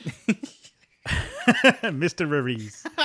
Um, it's a great song, but like I, I remember that song. That's the first song that came out when I was a Michael Jackson fan as an official single. Mm-hmm. Uh, and I remember I remember catching the train into Brisbane and buying the One More Chance C D single, which had multiple versions on it, including remixes. And uh, that that's very special to me because that's the only song that I remember ever coming out um, as a single mm. from Michael Jackson during my time as a fan. Apart from, I think, Wanna Be Startin' Something two thousand eight may have been some kind of single, but wasn't a real Michael Jackson song. This was the only real Michael Jackson song that, that came out when I was a fan as a single. I love it. Great, great. Then you love it, and then you love the tidbit there. Great, great stuff. I do. Yes. Uh, Get on the Floor is another one of my favorite songs. This is back to Happy Michael. You could hear it in his voice. You could hear it in the song. You could hear it in everything. And and the song, playing playing it loud, it, you can't stop to move your feet and get up and dance. This is one one for the club, definitely. Dance on the Floor is Definitely. amazing. I love the, the instruments in it, the way they, they the music soars, the way he smiles and laughs in it. It's just an amazing, really great song that doesn't get played that much. That laugh, when he laughs in it, it's just this moment of pure joy. Mm-hmm. Oh, it's great to hear him like that, so happy. I also laugh like that when I when I'm singing it. So I, I copy everything he does. I just exactly do it the same way. So I laugh at the same moment all the time. Very cool. Yeah, very, very great, great, great song. It's one of my favorites. And in that album also, uh, Off the Wall, you can you have I Can't Help It. Ah, oh, one of the best tracks. Yes, his voice. I just love uh, you know his delivery. He's perfect, smooth. It's just crisp. I don't know how to say. What is the a great word to describe the clearness of his I, voice? Crisp. Yeah, it's it's very clear, very very clear. Yeah, you can hear every word. It's just perfect, perfect delivery, and that's what you I'm. For. I'm regretting not putting that in my list now. You should. You should, man. Can't help. Yeah, it's just an amazing song. Have you heard the um when Michael passed away? Have, Beyonce, on her world tour at that time, did a tribute to Michael Jackson and sung that that song. Mm, Have you heard that? I probably did, but I don't remember. Oh, she, yeah, she does a great job of it too. It's a stunning track that really doesn't get a, enough recognition. It's, I think it, I've heard it described as um the really the only or the, the only time Michael sung a proper jazz record or jazz song. Oh yeah, and and him and Quincy Jones really uh, experimented a lot with, with that sound and, and did a great job on it. Yeah, the music is also amazing. Uh, the instruments, it really, it's really very stereo. I can't believe that it's that old, but it sounds so good in your speakers, like and, and yes. in, in your earphones. It really em- takes you into an environment. It's just crazy. It's a great song. Um, from there, I'm gonna I'm gonna skip a few years and go to the Dangerous era. You know. Beautiful, Dangerous era. A lot of people love, a lot of people hate, but Who Is It is one of those songs that it's in that album. And it's, I think it's one, this is one of my favorites. I sing it a lot. Uh, it's stuck in my head a lot. Uh, and I just like his delivery too. Um, because I don't know what he's talking about sometimes. He blames a lot of people for whatever is going on. Then you see the video, you get even more confused. But it's great a great video, video though. Uh, yeah, yeah. Very underrated video, by the way. Yes. Also, none, they don't play that anywhere, but it's great. It's a great song. I like how I, I, I yell when he yells. You know, when when he goes all the way up there, I'm up there, and it's easy for me to sing that one actually. Believe it or not, but that's one of the ones I can sing easily. Yeah, it's it's it's a very good song. It's I I, I don't know what plans he had for it when it was coming out. I I, I have read somewhere that it was coming out as a single at one point. Um, did it come out as a single? I, I, it must have if it was a video. Maybe in Europe. Because I, I think what happened was, I'm just researching now that it was... Oh, that's right. It, I don't think it was going to be a single. But then when Michael sung it on Oprah um, mm-hmm. as an a cappella, that Sony decided, look, it's got to come out as a single because it was it was on Oprah and it was such a big... you know, hit when it came out there, just watching him beatbox. So yeah, I'm, I'm totally wrong. It did come out as a single. I'm looking at it now. It's it's uh, came out on a lot of different versions, maxi single with yeah. heaps of remixes, and uh, it actually charted as well quite well in Australia. It reached number thirty-four on the charts, and in the U S, it reached on the Billboard Hot one hundred f- number fourteen. who is it? And he beatbox, he beatboxed in the song too, and you can hear it by the end. It's by the end. It's it's it. You gotta pay attention, but it's there. And I really like that big. That's the beatboxing that I really enjoy the most, because he does it in other albums and in other songs. But I really enjoyed the way that one goes. I think it's easy to do, um, but not not the way he does it in, in opera though. He puts more emphasis in there, I think, uh, than he does yeah. in the album. Mm-hmm. Mm-hmm. It's it's weird, but I, I I like the beatbox in there. I just it blows my mind even today when I watch the Oprah bit how he is able to beatbox that and sing like at the same time. It's yeah. insane. Yeah, it's crazy. He, he Michael really in general doesn't get a lot of recognition for his uh, ability as a beatboxer. Right. Um, there's a great segment of him beatboxing. You've probably seen it from uh, the mid nineties, from the History era. He's like did a T V special or something with Diane Sawyer, I think, and he's like sitting in the recording studio beatboxing oh, tabla wow. junkie. I can't do that one. I've tried. I can't beatbox that one. I just want a whole album of Michael beatboxing and singing over the beatboxing. We should have done an album of just beatboxing, yes. Or you know how, oh, how they do these acapellas with the, where the singers uh, they do all the sounds in the songs. Yes, he should have done one like that easily. Oh man, can you imagine like just an E P or something like a. If he had just released an E P of just beatbox and a cappella versions of his songs, oh my God. Or new songs, yes. yeah. But he used it to describe the sounds he wanted in the songs to the engineers. So he wasn't thinking about it like, oh, this is great. I'm going to use this for my... No, he, no I'm going to use this to describe to, to these guys. And he probably used it when he was... He couldn't contain himself probably when he was on the booth. Yeah. And, and then the engineers liked it and just left it. I don't know. It's so many... options that could happen there. But it was like a tool for him. It wasn't like a... Yes. Some people beatbox professionally. That's their instrumentation. That's that's what they do. For Michael, it was a way to convey. Right. Well, I want I want this drum sound. Mm-hmm. Legend. Legendary beatboxing. Uh, this time around, I don't I don't I don't have any fun stories with this time around. I just like it a lot, so I'm gonna delete that one. You're deleting it. I like that song. Would you tell her that? I don't have any. Sorry, fun this time around, you're it. Out. I mean, I like it and it's underrated, but I don't have any stories about it. I just like it. I just like that. You're gone. I just like that he says, "This time around, I'm taking no shit." That's all I like. Yeah, that's like the, that song and um, "Scream." I like the first time I think Michael swore on record. That song was cool because it has a really hard-hitting urban hip-hop sound. And I think it's the first time... Oh, well, I guess you've got all the stuff on Dangerous, like the New Jack stuff, but on History, he with Money and this time around, he really went into like a hip-hop territory. Mm-hmm. And um, it's gangster. It's bad. Gangster. All right. Well, who's the rapper in that song? Uh, Notorious B I G, I think. Uh, what does he sing? Uh, is that is that the song where he sings, uh, "My friends, you're my friend, if you're robbing me"? Yeah, yeah, that's it. Because he's he's rapping about like people taking advantage of him. I use that that that lyric so many times in my life. I'm like, damn friends, they're robbing me, and I just got that from that song. I love that rap. It's underrated. I think there needs to be a.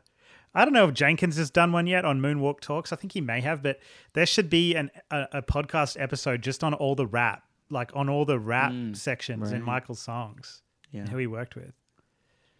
Well, let me let me reintroduce the song then, and then you paste all these on top of that. Because then... I'm not letting it die. We actually talked about it. Uh, well, all right. Let me put it back then. All right. And another album is also Too Bad. You can't you can't not listen to Too Bad. This is another great song about when you want to try to defend yourself, you either sing This Time Around or Too Bad. You know, people are trying to accuse you or whatever. Either you, you use one of those two. Too Bad. Uh, and Too Bad, he says, what he say? Too bad, too bad about it. So, you know, when people are just there telling me things, and like they're complaining, that's what I say. Well, too bad about it. And it comes from this song, believe me. Sometimes I even sing it. People don't even know what I'm saying. This guy just breaking out into song. Yes, I, I I do that a lot. People don't know why I'm singing it, but, but I sing it. So it's right there. It's from that song and the, the rap with Shaquille O'Neal. Uh, even though he's not a, you know, considered not a good rapper, he does a good job here. And I like how he said M J and the Thriller. I, I like that section too. So I'm okay with that. You know, I don't need Shaquille O'Neal in all of the songs or any more songs, but he did a good job here. So that's great. Plus, that's two. It's great. It's a good song. Yeah, it's a great song. Great song. It's great in Ghosts as well. Like it's, uh, they really foreground the vocals in Ghosts, and it's it's very funky and delivered really well. Um, I I actually think it's uh quite interesting lyrically as well. Like it's very cryptic. Mm-hmm. I I would love. I've said it before, but if I could ask Michael any questions, um, if I had an opportunity to have dinner with Michael and ask him any questions, it would be I want to I want to know the, the meaning behind the song Too Bad, because those lyrics you can't I can't read into them. They're so cryptic.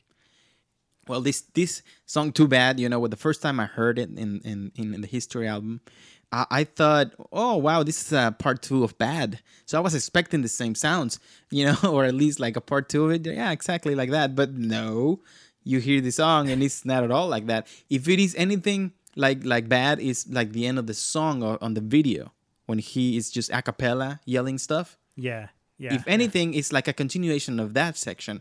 But it really has nothing to do with the actual Bad single. Do you think it was titled Too Bad purposely to like make people think it's like connected to the original Bad? Uh, well, it, it did trick me. Mm-hmm. So, uh, and I thought it was just a, tri- uh, um, a smart way to say Bad Part Two. You know, you just put yeah, Too yeah. Bad, but I, I don't know. But the song, it doesn't matter. Once you hear the song and and, and you like, you know, the things, the way he delivers, uh, I don't think there's much of a connection anymore. Anyways, jumping a few years ahead, I got two thousand watts. I don't hear a lot of people talk about this song. Uh, if anything, people complain about it. I don't know why. This song is really interesting for me because once I got the Invincible album, you know, I played the song and, and everybody knows this, right? How his tone of, tone of voice changed in this song. Some people think it was done intentionally in with the program. Some people say this is Michael Jackson's actual voice. I don't know. What do you think? I think it's altered digitally. Digitally. I don't know. Some, I've heard some people say it's not. Hmm. I think even Teddy Riley, I don't know. Some people have come out and said that that's Michael singing without any digital adjustment. But to me, it just feels like it's... it's too low for Michael's register. Like I know he could sing low and he could. Well, speak I think low. There are versions on on YouTube where people altered it back to a different pitch. So uh, I think you can. You, it'd be interesting for you to listen to that to see what you yeah. think. Um, this song I heard it in that album, as I said, and I actually I thought that he was featuring some other singer. I, I really was like, oh he. He's singing another. He's singing with somebody else. Oh, that's cool. But then the voice kind of stayed the same for a couple of verses. I'm like, when is Michael gonna sing? You know. And then I keep listening and listening, and then little by little, by the middle of the song, when he starts yelling and emphasizing sentences, I'm like, wait, that emphasizing is very Michael-esque. That is Michael. So that means is that does that mean that the person before was Michael, or what is going on here? I thought it was N Sync at the beginning, actually. Oh. Somehow, why I don't know why I thought, oh, that sounds like N Sync, and, and and but then later on, I'm like, oh my my god, that's Michael. So does that mean that Michael can sound exactly like the current bands playing out there? That's what I thought. He does. If he wanted to sound like them, he could, but he chose not to. He he just chooses to sing in another tone. But that's the first time I heard it. Now I still don't know whether that was himself or if he was. Altered. If he was himself, then that's exactly what it means, that Mike could, could really sing like any other artist out there, you know, and do a great job at it. Yeah, I for me, it, I'm going to disagree with you on this one a little bit. I don't think it's, uh, I don't know, I don't really, I, li- I like the groove, like the bass line and the um, instrumentation. It's, it's hard hitting, it's yeah. it's cool, it's funky, it's, it gets, it's it's got a lot of energy to it, but I don't feel like it, I think I actually think this might be a bit controversial, but I think Invincible would have been a better album without it. I'm sorry, Jason. I really I think it's, it's okay. It feels like filler to me. It feels like it's it's um I don't know. I just I just think it's a little bit like It's first of all, the voice is too different. It's like the only song Michael ever recorded in his entire career that's that low in that register, mm-hmm. and it feel it just doesn't feel like it's got his character in right. it for me. And I and I, I just it would have been great as a B-side, like Shout. Um, it was a B-side on Cry, a single, but for, yeah, for me it's too different and a little bit gimmicky. Mm. Um, to to. to have been on Invincible. It was a very long album anyway. Yeah. And I think it, it could have been a B-side. I, but I, sorry, it's the only one I really disagree with you so far. I understand what you're saying. I mean, it makes perfect sense. But I have this connection with it because I thought, you know, in the, yes, I went all the yeah. way to think he could sound like N Sync. He could sound like the Backstreet Boys, you know, when I first heard the song. So for me, it was very special. And I thought, if they released this as a single on the radio, people would have no clue that this is Michael Jackson and that Michael Jackson could sound like this. And they would probably love this song if it's on the radio without even knowing that this is Michael. Well, and actually, I I rem- I'm song. clearly in the in the minority because I remember when around the time when Invincible was coming out and in the two thousands, a lot of fans put together uh, kind of like fake concerts where they would put it like the Invincible tour concert on YouTube and places like that where they would get the Invincible songs and put crowd noise and stuff right. behind them. And I'll, I remember a lot of people saying that two thousand Watts would have been the perfect song to open an Invincible World Tour with. Mm. Um, it's an interesting song. It's just very different to what I... Well, that, that's my only connection with it, that I thought on the radio would fool a lot of people and probably would grab a lot of people into Michael's world just because of that song. And and the, the dancing, you know, I'm always I'm all about the dancing. So the middle, the midsection where you dance, I could do the choreography for that section because it's so easy to dance to that song. And and, and I tried to listen to a two thousand Watts. I, I don't think there's much of a difference. You may now apply your three D glasses. Yeah, exactly. So don't try at two thousand watts. I don't think there's much of a difference if you try to listen to this at two thousand watts. It will just destroy your ears. two thousand watts at two thousand watts. Yeah, I don't think so. Maybe it's the only way to enjoy the song. I don't know. In this uh, album, Invincible has a lot of songs that many people haven't really paid attention to. Uh, yes. Another one of those is... Uh, Speechless. Speechless is a great, great, great song. And I think it's one of my wife's, one of my wife's favorites uh, because, you know, the way it starts, it starts with a cappella. It ends with a cappella. Yes. You know? So I don't know about that cappella. For me, it didn't do much. Um, I know you're going to hate me for that, but eh, I could have done without the cappella or, or maybe I thought he could have done a much better job at that a cappella. But it sounded very uh, raw for him to do it like that. And Mm. I don't know. I, I, Q, Q loves it. It's one of Q's favorite songs. I know that. Really? That section? Yeah, just the song. Yeah, in general. Oh, yeah. I'm talking about that little section. I, I think he oh, could I... have improved it a little bit. Mm. But I think he, just like uh, the other song from, uh, what was the other song we were talking about earlier? Mm. Childhood? The lady, She's Out of My Life. Just like that song, the She's Out of My Life, you know, where, where he cries at the end. Maybe here yes, he yeah. felt, uh, this is me, and this is how I want it to sound. Uh, I just think it could sound better. But after that, um, you know, you know how it happens. The chorus comes in, the orchestra comes in. It takes you all the way up there. And you don't even imagine that is going to happen when he starts singing a cappella, you know? Yeah, that's right. So it's really, it, it takes you places. You're, you're listening, you're like, what, what? What what's going on? Where does all these people came from? How is he able to mix the very it, simple instrumental to a whole orchestra and a chorus and then like, bring it down again? It's just an amazing, great song. Yeah, I, I think this is just it should have it should have been a single. I don't know if people would have received it, but it could have been a single for me. I don't know. It it's a great wedding song, probably. Like. I, I had it at my wedding and it's really it's really good for those kind of moments, like official sort of um, romantic sort of moments. And vi- in videos, it would be a really, really good a song in a movie, I think. Mm. Um, it's great. Invincible also comes with the song Threatened, you know? Yes. It's it. I just, I, that song I didn't like. I'm going to tell you the truth. I did not like Threatened because I just thought, ah, this is just a copy of, th- a copy of Thriller. I didn't like the voice of the guy from the Twilight song in there. I th- I thought it didn't go. I-, I thought they didn't mix it well at the end with the echo. I thought they could have done a much better echo. I thought it-, it was very long, the introduction with his voice. And I just didn't really enjoy the song that much. Uh, I like the lyrics, though, in it. I always appreciated the lyrics on it. Um, but other than that, I didn't like it. But then I watched the movie This Is It and how they mixed Thriller with Threatened in the End. Mm. And I heard it there in the theater. And it sounded spectacular. One of our first um, specials that we actually did was um, the Tommy Organ special, and I spoke to him on that show about um, the, the the moment you're talking about, performing Threatened um, on stage for the This Is It rehearsals, and it's got a much more distorted guitar sort of funky rock sound to it. And uh, yeah, that's the moment that I started really appreciating the song as well, when I heard it in that different way on This Is It. Yeah, exactly. And then after that, you go to the album and listen to that version, and then you can't stop but hearing how you heard it in, in the movie. And also Michael yes. danced to that section really nice. He played with his shoulders and went around, and it, it was very special.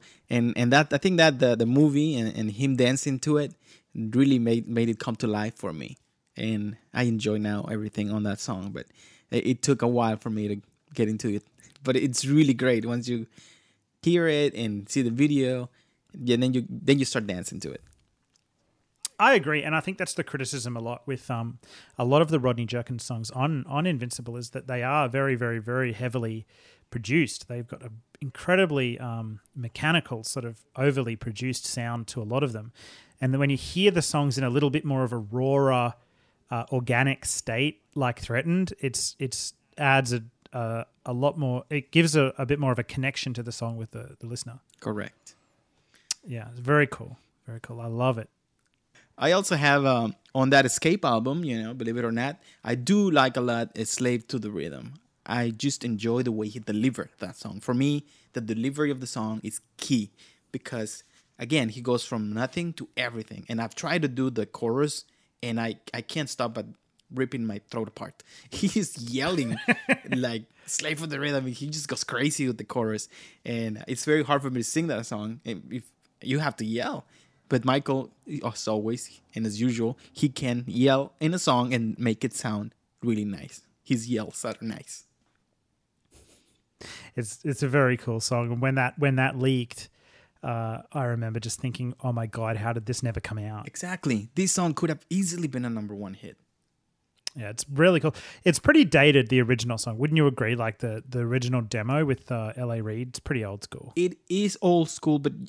Then again, they're not giving us the stereo version, so I don't know how all those little sounds that he put in it uh, were. It's it's old school. I don't mind old school music as long as it's like, I don't know. There's just something about it that I don't really like. There's like, I can't really repeat it. Like I can't sing it, but there's like a little uh, sort of like um a, a synthesizer sound that goes all the way through the whole song. And it's just repeated so much that I just feel like it's it's overkill. Um. Let me play it. Or play a little bit of it. It's just that I actually really like the two thousand ten version, the Tricky Stewart version. I think that's my favorite. Uh, but the original version from the late eighties, it's just there's this little synth sound that goes through the whole thing, and it's just really annoying. Exactly, that bit. I just I can't stop focusing on that little bit. It's just too. It just draws my attention away from the rest of the song. What's special for me about this song is, as I said, the delivery, and and then you mentioning this about being dated, but then again, he did not actually release the song. So if he would have released it, let's say today, he probably will update those sounds. And the way this this song he recorded this song, I mean, for me, it's just impossible and incredible to think that he has a song that he delivered this way with so much passion. And actually complete in the vault, you know? How in the world you have this piece of jewel in the vault? It's very incredible that he is able to have just a song. Yeah, I'm just going to put it there. I'm not done with it yet. But it's it's already it's already a treasure. It is. And it's it's it's another example of him recording really controversial concept and topics. Um, definitely very... Uh, socially conscious. I mean, the song itself is about uh, a, a woman, I think, being treated terribly by uh, her husband, right? Like being abused mm-hmm. in, in their relationship.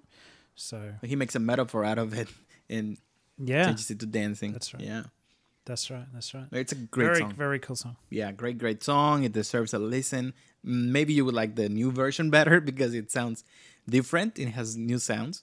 Mm. I like the two thousand ten one that didn't come out. No, the leak. Okay. Do you like the Justin Bieber one?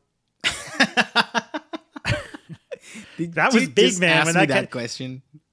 I'm I'm serious. I know, like Damian Shields, especially loves that Justin Bieber version. Like it's oh. and and and I don't really like it that much. I'm not a big Justin Bieber fan, but you've got to admit, like when that came out, when that leaked, oh god, that was. I, I want to get to the bottom of what happened there. I mean, you've got two, two of the biggest male recording artists in, in history. Let's let's be honest. As much as we don't like Justin Bieber, I don't really like him.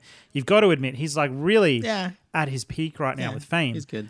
Like, like, how did that happen? Like, I, I'm still I'm still convinced that the the Michael Jackson estate and Sony Music arranged for that to happen, and then tested the waters by purposely leaking it to see how the fan base would respond to a duet mm, like that. Right. That's what I, I have my suspicions about that. And and the thing is, even though that song didn't come out as a single, it was being played on radio so much. Hmm. In Australia, even in Australia, on hit radio stations, people, everyone was playing the Justin uh, Bieber and Michael Jackson Slave to the Rhythm. I don't know why it didn't come out. I think, I mean, they eventually they repeated that formula with... um. Love Never Felt So Good. So, yeah, I mean, like, they did it again later. It was a duet between these two male acts that, you know. Yeah. And uh, what I put as my last song, um, because I really enjoy this song. I like I like the vibe. Uh, I don't understand.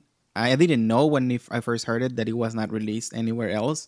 And it makes no sense that it wasn't. But this is a great song to dance. And it would have fit perfectly in Off the Wall. It's the song Sunset Driver. I think this is a great song for dancing. It fits perfectly in that album. I don't know why it wasn't released then. And it should have been a hit. It should have been released as a single. What do you think? I agree. I think it's similar to Hot Street for me. It's a song that had so much potential if it had been completed. And there's a lot of songs from Michael's career that it's like, why didn't you finish that? Like, so good. Um, it could have easily have replaced, uh, there's some, a couple of weak songs on Off the Wall. Mm-hmm. Uh, Girlfriend in particular is not great. Right. And... Um, also, it's the Falling in Love, I, I feel like, isn't a really super strong song. I mean, comparing it with Sunset Driver, they're not strong at all. No, exactly. I agree. I don't know why it wasn't finished. Maybe he thought, oh, I'm going to hold this one because it's so strong and finish it for Thriller. Maybe. Uh, but he didn't. So. And this song is Who also knows? in the um, the Experience game, and you can dance it there too, and it's pretty fun. Is it really? It is. They included it in there. Wow. So, and it's pretty good. The, the step's pretty easy. Yeah, uh, very, very retro steps, and very, and even the, the guy in the picture has retro clothing and stuff. And um, and now I'm gonna tell you um, my ultimate uh, songs that everybody in the world should know about. Okay, it's also from the Invincible album. It's Whatever Happens, featuring Carlos Santana. Mm. I think a lot of people actually say that this should have been a single, uh, but uh, not a lot of people know about it though.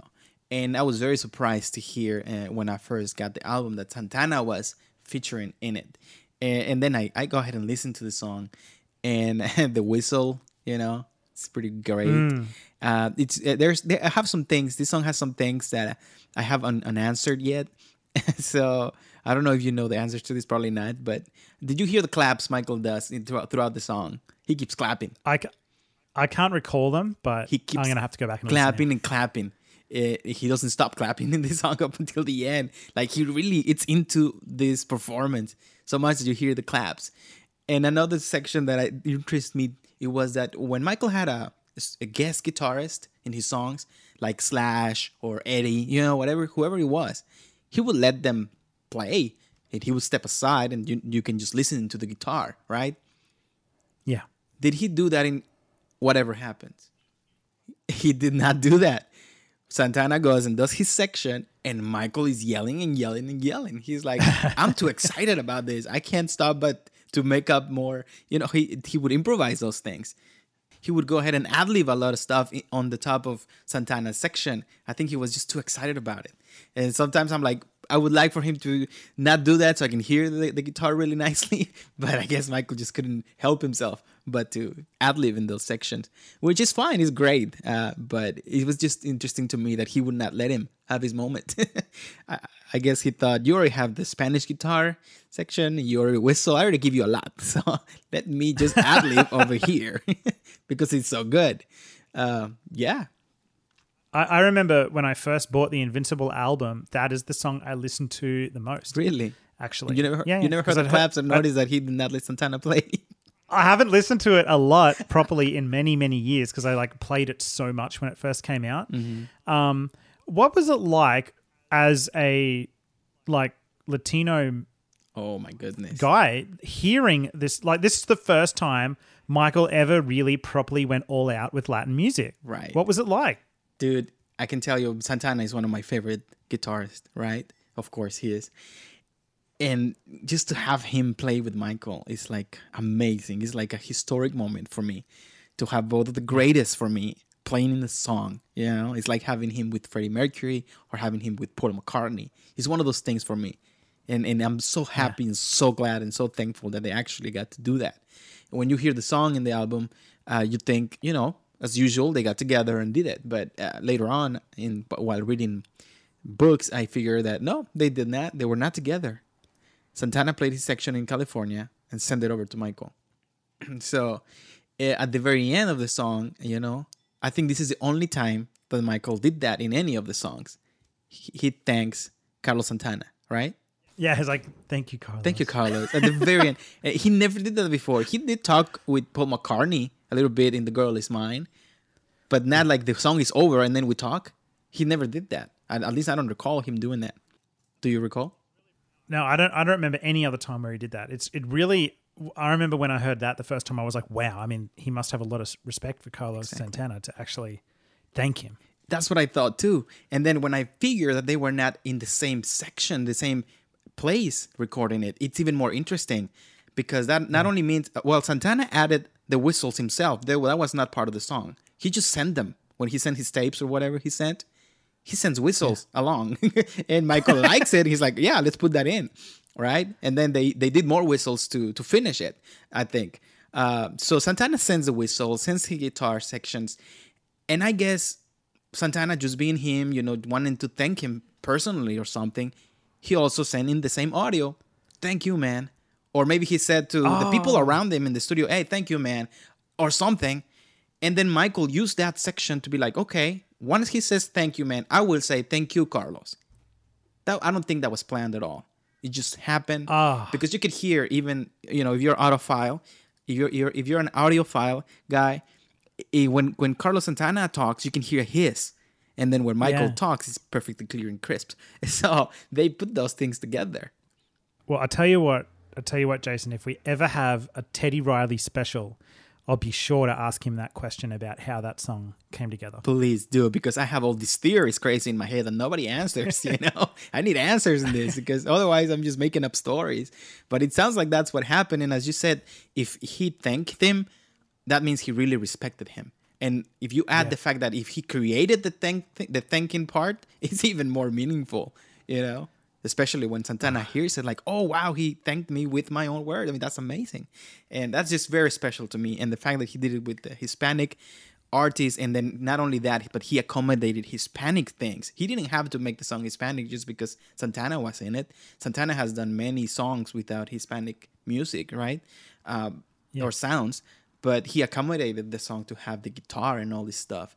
That was really great. So I think that song was very special to Michael. And I think it's also very special to Santana and, of course, to me and all Latin America. Can you imagine if Michael had have taken the This Is It tour to, you know, South America and had have performed uh, whatever happens in maybe Mexico uh, or somewhere? I have imagined many things about this song, like maybe, yeah, they performing it together, they're making a music video about it. I would like for Santana to talk more about it, but the only thing he has said is that, oh, no, I recorded it and I sent it. That's all Santana has ever said. Okay, well, that's, that's it, dude. This is your goal. This is your goal for the M J Cast and Espanol. I want to I wanna see a, a Santana special where you guys talk all about whatever happens. Well, I wanted to do the whatever happens section, part of the intro of the song, but I, I couldn't do that. But I, I, I was looking forward to editing the song into the show somehow. Ah, you can just work with Dan and, and get something together. We should. At least the whistles or something. But yeah, whatever happens definitely deserves a listen. Not only for everything that I've just said, but actually the lyrics of the songs, it fits to whatever happens, really. It could be any problem that you have and could fit into those lyrics. And Michael's yes. delivery is perfect as usual. So don't worry about, you know, not listening to his voice. You have to listen to how he sings. But also you listen for the claps, listen for everything else I've said. But in itself, the song... It's great. So enjoy. It is good. Yeah. And those are my songs, Jamin. Uh, I hope I didn't bore you too much with them. Uh, there's quite a few of them, but I-, I could have put more, believe me. Great, great choices. I think we covered all bases with our with our choices. It'd be really interesting to hear what our listeners also feel about uh, the most underappreciated Michael Jackson songs. So please uh, email us at the m j cast at i cloud dot com or hit us up on our two Twitter accounts, at the M J Cast for this show, or if you want to talk to Jason directly, you can get him at, at the M J Cast E S P. I just want to thank again uh, L. Josephine for your brilliant, brilliant question that you asked us. It says at underscore L I N A J O S E F I N if you want to follow L. Josephine. So thank you for that. We've made sure to also reach out to Q to hear what his favorite underrated Michael Jackson songs are. You can see his list up on the m j cast dot com on the show notes for episode forty. Uh, and also, we have got an audio submission from Q just to touch base with what his number one choice is for the most underrated Michael Jackson song. Hey, ladies and gentlemen, this is Q. Just a little vocal pickup for episode number forty. I wanted to share with you my most underappreciated, in my view, Michael Jackson track. Now, uh, one of our listeners actually mentioned this track to me recently, and I have gone through our emails, our Facebook, our Twitter, and I'm really sorry. I cannot find anywhere who this was. Um, so whoever it was, I apologize that I cannot um, find the communication that we had regarding this track. Um, but you'll know who you are. And thank you, because, yeah, you sort of reawakened in me. Uh, go and check this track out again. And, you know, why is this not appreciated as much as some of the others? So... yeah, thank you, whoever you are, and maybe just give me a shout-out again so I can thank you again on the uh, social media. Um, Jamin and Jason, great episode, and I really loved your lists. Uh, they were awesome hearing uh, your thoughts about all of the songs. Uh, so I've given my list, so if you head over to the show notes for episode forty over at the m j cast dot com, then you will see my list of the most underappreciated Michael Jackson songs. And my number one song, and it was a really hard choice. I could have picked so many uh, as a number one, but I've actually gone for this one. The song is You Were There, and it was part of the uh, Sammy Davis Junior sixtieth anniversary special. And Michael came out and performed this song once. Only performed this song once as far as I know. It was part of the T V special only, but I think it's a song that, yeah, we sort of ignore. And I think it's an incredible track.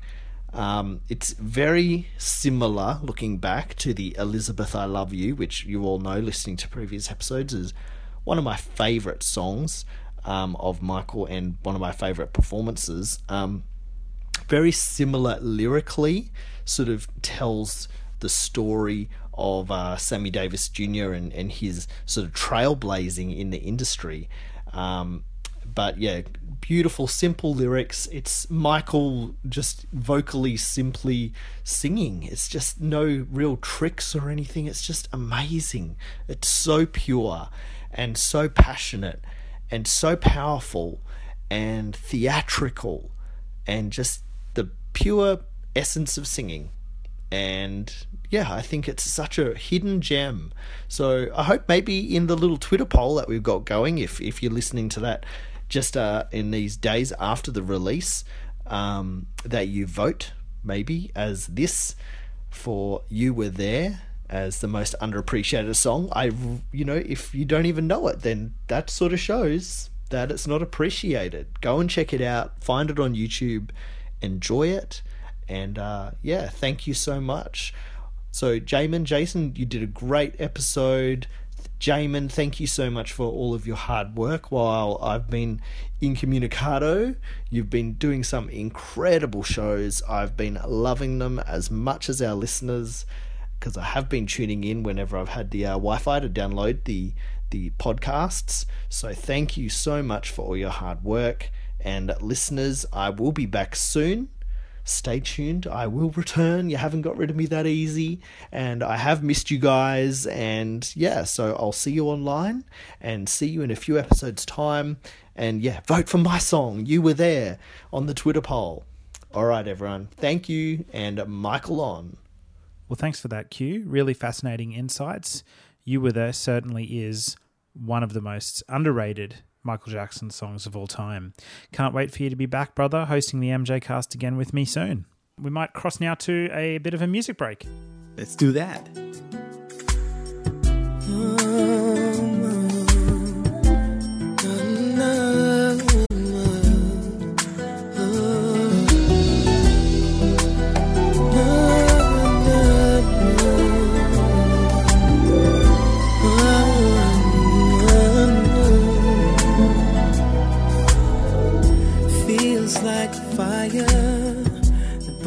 In my heart, every single moment that we spend apart, I need you around for every day to start. I haven't left you alone. Something about you is there in your eyes, and everything I'm looking for I seem to find. All this dark way is killing me inside. I need your love in my life. Oh, I wanna spend time till the end.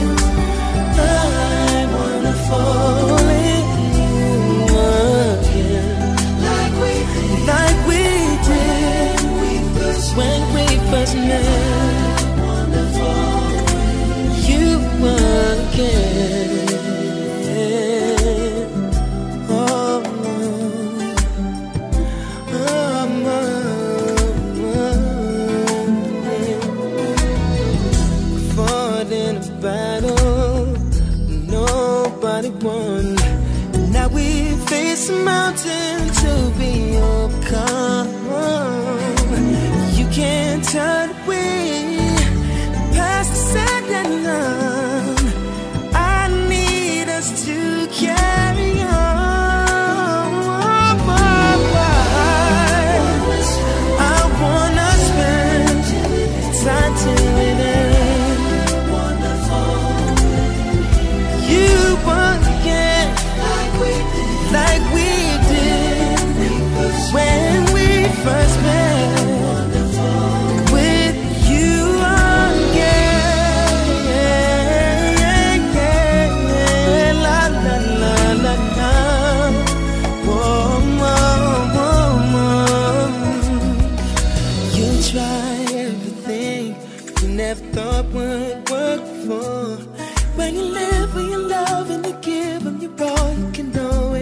Give up some more, baby. Nothing means anything unless you're here to share with me. I can breathe, I can breathe, I can die in my sleep, 'cause you're always there in my dreams. So I wanna spend time till it ends. So I.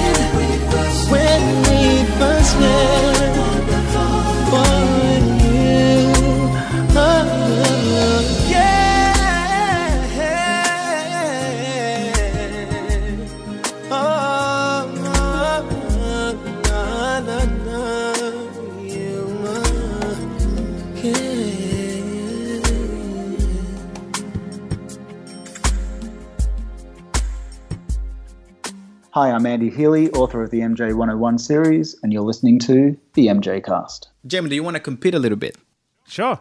Why don't we post either on Twitter or Facebook uh, the ultimate one? Because you chose your ultimate. We've had enough, and I chose my ultimate. Whatever happens.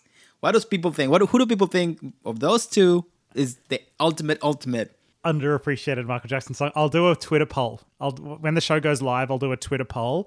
And me versus you. That would be great. I think I'll win after everything I explained. No, I'm going to win. Come on. We've had enough, man. We've had enough of this. I don't know. Whatever happens, because a lot of, if people go back and listen to it after what I've said, they'll be like, hmm, this is interesting. Yeah, okay. If you're going to compete in this and if you're going to say what's better, we've had enough or whatever happens, you've got to listen to both songs back to back. Yes, you have to. And I want, I want several times. And then you're going to come on and you say on our Twitter poll at the M J Cast, what is the most underappreciated Michael Jackson song out of those two, the best one out of those two. And I guarantee you, I guarantee you, Jason, we've had enough's going to win. Uh, well, actually, well, if you say, you know, listen to the whole thing. Yeah, I, I don't, it's very complicated. I, I wouldn't know what to choose, actually. We'll see. We'll see. Vote for the best. May the best song win. All right. Ah, so finds of the week. Uh, Jason, do you want to kick uh, finds of the week off with, with uh, your pick? Sure. Um, this is a remix that I love. This is the one I listen when I want to listen to Michael Jackson, uh, but I don't have the time to listen to all the albums, right? Uh, I just put on this remix, which contains many, many of his hits and some of the underrated songs too, mixed in it. And he, this D J was able to, you know, pass from one song to the other seamlessly and, and put in bits and pieces of Michael yells or pieces of choruses of the other songs on top of other songs. It's just really great. You gotta listen to this song. It's amazing. I really like. I discovered it by chance. I really did. And um, but it's available on SoundCloud only. Uh, there's no there's no YouTube video for it, but you can listen to it on SoundCloud on the actual D J's website. Uh, there, um, I don't think he knows me at all, and I might bring a little bit of likes to his uh, or they call it listens to his page there. I hope uh, he's happy that I'm mentioning. I hope he's not pissed off about it. Uh, but I really like his jam. I just want to tell him if he listens to me, hey, dude, you did a great job. Please do another one like that because it was amazing. Great, great, great jam. It's, I'll have to have a listen to it. I haven't checked it out yet. It's called the Master Chick Jam for Michael. Cool. I also have a musical find of the week. Uh, I was looking. I was actually looking around YouTube this week, just really in the mood for Michael Jackson cover songs, uh, like different interpretations by other artists of his music. And I found one um, by an artist called Kawaii. Uh, I think that's how you say it. It's it's a cover of The Way You Make Me Feel. Mm. And and when I first saw it pop up on my YouTube screen, I was like, okay, this is not going to be good because I've never, ever, ever, ever heard The Way You Make Me Feel covered well.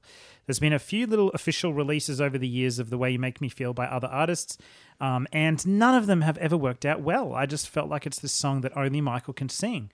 Um, and I was blown away and super surprised by how well uh, this was delivered. It's it's a great, great a cappella version of the song. Um, it's it's like what we were saying before. Like imagine if there was a Michael song where he just beatboxed and did all the instrumentation and then sung over the top of it. It's exactly like that. The video, you've got to see it. It's a girl just sitting on her bed. She's got some kind of like recording device um, that she, it's kind of like a loop, like a sampler. So she she has a mic hooked up to it. So she'll she'll do a little uh, instrumental loop. She'll she'll beatbox the beat and then loop that over and over again. And then she'll do a little bit of uh, harmonies over that and then loop that. And then she'll do uh, mimic the sound of an instrument with her voice and then loop that until she's got the whole song basically as sampled by her voice on this machine. And then she starts singing over the top of that. Uh, and it just builds and builds and builds and builds until the end of the song where she's just soaring. And it's it's very, very special. And uh, I hope you guys enjoy it. Right, let's take a listen.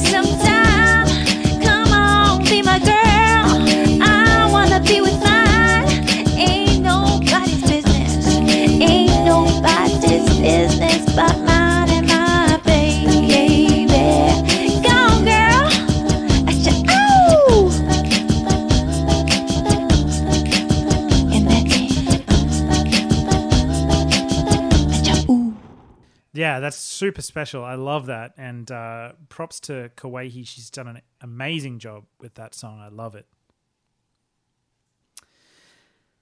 And that's our finds of the week.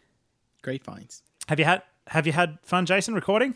Dude, I can't believe how long it's been. I don't know how long it's been we've been recording, but uh, we thought it was going to be short. I don't think it was that short.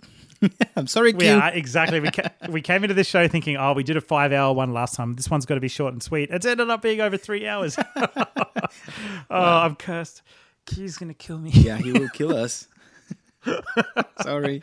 Oh, sorry, guys. Well, I, I hope you got a, I, I got a lot out of this show. I'm going to do just a few little thank yous now as well, and also uh, our mailbag section. So I want to thank, um, in particular, somebody on Twitter uh, by the name of Ashley. So that's at M J J A E W nine eight five eight. Ashley, really, really enjoyed your tweets lately. Thank you so much for engaging with us on Twitter at the MJcast. It's been great talking about different things, and it's it's it's always very special where when fans, or should I say listeners, um, tweet at us and uh, engage with us, especially around our show content. And, um, of course, there's so many other people I could mention, um, you know, like Carly and Linda and so many other people um, on Twitter, but but Ashley, thank you so much for your interactions recently. Um, I also want to say as well, thank you to everybody who provided us feedback for episode thirty-nine. Out of all the th- forty shows we've done, this this is by far the uh, show that's got the most feedback and opinions through email, website comments, and tweets. Um, you know, ninety percent of people absolutely loved the show, hearing from Samar and also Charles and myself and, and their stories as fans. Um, I also want to thank especially the people that gave us a bit of critical feedback just around the show length. Um, that's something we always do take into account and try to work on. So thank you so much for that. Um, Stephen and Denise, uh, for your comments on the website as well. Thank you. We love it when people go to the M J cast dot com and uh, post on our shows. Uh, to give us comments, thank you. Uh, mailbag had three great emails in the last week. One one, one from Stephen Hodgson, uh, Lewis LaRoche uh, from the U K, and uh, Latifa Torki, uh, a listener in Saudi Arabia. So thank you very much, guys, for your emails. We're going to get back to those as soon as we can. Apologies that it's taking a little while. Q usually handles all the emails, but because he doesn't have Wi-Fi at the moment, uh, he hasn't been able to do that. So we'll get back to you as soon as we can. Uh, we also played some songs on this show uh, as well that we hope you enjoyed.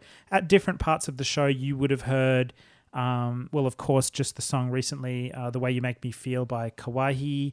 Uh, we also played uh, Smooth Criminal, an a cappella cover by Duende, uh, Man in the Mirror, Jeremy Green's viola cover, very, very, very cool uh, interpretation of Man in the Mirror. We played Fall Again by Glenn Lewis, uh, the version of Michael's demo that you can also hear in the Jennifer Lopez movie Made in Manhattan. Uh, great music on this episode. We hope you enjoyed it. Make sure you get involved in our Twitter poll, Jason versus Jamin. Uh, we've had enough versus whatever happens. Can I vote? May the best song win. You can. We, we've got to vote for our, just like politicians, we've got to vote for our own um, mm. our own song. So, yeah. Uh, episode forty of the M J Cast in the bag. Unfortunate that Q couldn't be here again, but please stay tuned. Q will be back. The host with the most will be back in just a few episodes' time. Look, I'm looking at our, our show list for the upcoming the M J Cast episodes, taking us out to the end of twenty sixteen. And we have got some incredibly exciting shows. Episode forty-one is going to be something a little bit different, something we've never done before. Uh, it's taken a lot of planning, and, I, and uh, I'm not going to reveal too much. That's going to be good.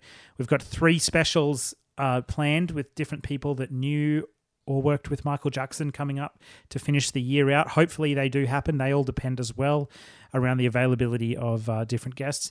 Um, and some... Um, some uh, other regular episodes that we're putting some plans into. It should be lots of fun. Jason, why don't you tell us a little bit about the M J Cast en Español? The M J Cast en Español is growing, is growing. It's a little baby that keeps growing, and we're very happy to see all the shares on Facebook. People have send us some messages that are really, that really break my heart. Like, oh, I can't believe that people take the time to write this kind of things. It's just really grateful for everybody over there in Spanish that are sending us their thoughts. I, I should translate to you, Jamin, what they're sending to us because it's beautiful, beautiful stuff that I would have never thought that, you know, when people take the time to do that. It's, it's great stuff. The girls, you know, if I get emotional, the girls, believe me, they're over their heads with that. um, thank you to Blusa Way that was part of the show. She's very knowledgeable, and I hope she's back soon to help us out with the show.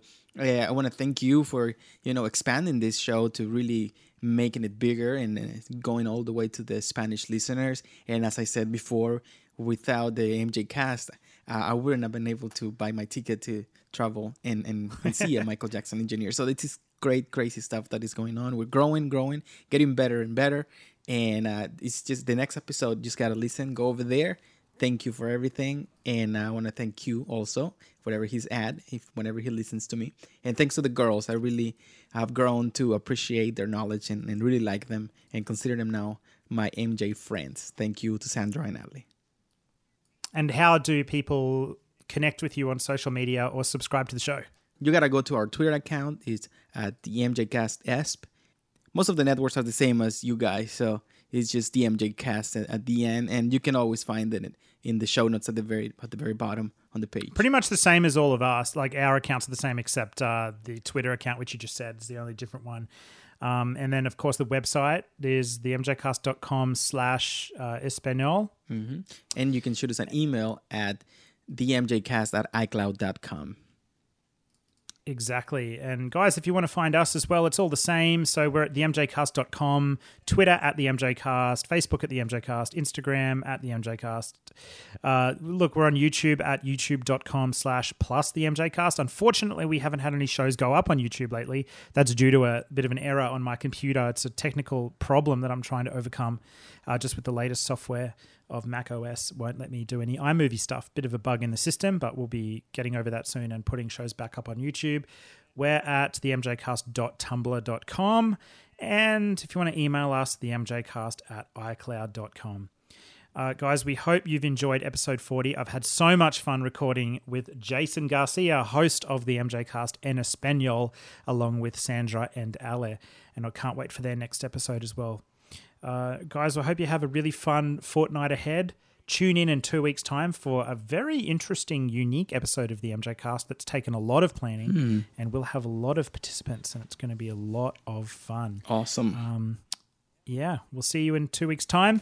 Uh, until then, keep Michaeling. Michael on.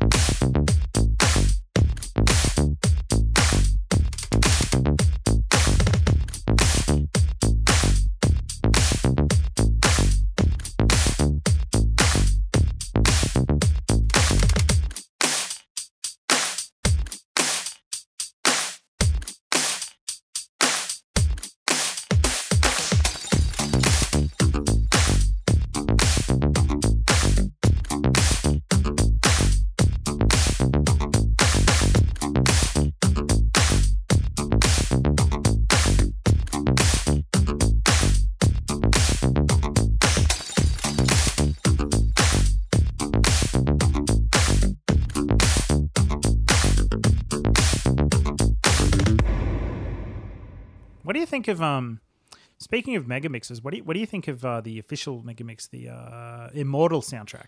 The Immortal soundtrack. Uh I never I, I with the Billie Jean section? Just the whole thing, like I mean the whole thing is basically a an album long mega mix of all these mm, different songs. I don't really listen to Do you to like it? it? No. Yeah. N- I'm not I mean they if you have Michael Jackson's vocals, you have everything at your disposal. I don't think you could they could have done something better than that. Because you went to the show, hey? I mean, there's photos of you there with your wife. Yeah, yeah, I went to the show. Uh, I really enjoy the show. Uh, it's just for the album version. I think they could have done better. The only song I really yeah. enjoy from that, though, is the They Don't They Don't Really Care About Us. That is my oh, because it's got the unreleased uh Yes, chant, I love chorus. the chants. Yeah, yeah. I love the way they sound. But, but it bothers me that at the beginning it starts with a very loud noise. So I wish mm. they do. I, I could cut that and then listen to the actual song because that loud noise is, is annoying to me. Uh, but other than that, yeah, I think the other song where he's singing by himself when he's a baby, when when he's a kid, uh, which one is it? Is it Ben? I think it's. I haven't listened to it in forever, so I can't really remember. It might be Ben, yeah. Yeah, that one with just the guitar. That was pretty sweet. Uh, I really enjoyed that one too. But other than that, I don't really, I don't really listen to, to that album. to be honest with you. I should I should give it another go because it's been so long since I've... I remember the first time I, I listened to it, I didn't like how they connected a lot of the songs. They just had this big whoosh kind of sound mm-hmm. between a lot of the different songs. It wasn't... Uh, a lot of the other albums I've listened to in a similar style, like the Beatles' Love, or... you know, maybe records by bands like the Avalanches that mix a lot of different songs together are, are very organic, and that's done very naturally. And like you might have a little element from one song blending into another. Mm. And before you know it, you're in a totally different song. But um, I found the transitions between the songs on the Immortal album to be very sudden and very sharp and a bit disjointed. Right. Um, which is strange because they, I mean, all the documentaries that came out around the creation of the album before it came out, they had Kevin Antunes working on it and and uh, Greg Fillinganes and and people that had access to all these a cappella vocals. I th- you'd think they would have done a little bit more. I don't know, maybe it was rushed, who knows, but yeah, maybe um, uh, especially yeah that the Billie Jean, I wouldn't have mixed, mixed Billie Jean with Can You Feel It or Don't Stop Till You Get Enough, uh, and yeah, I wouldn't have done, not the way they did it. Maybe I don't really know what I would have done as a D J. I'm not a D J, but it just doesn't sound like it goes together like that. Yeah, yeah. Like, what what does yeah. Can You Feel It have to do with Billie Jean? I mean, that's completely opposite lyrics, and I don't know.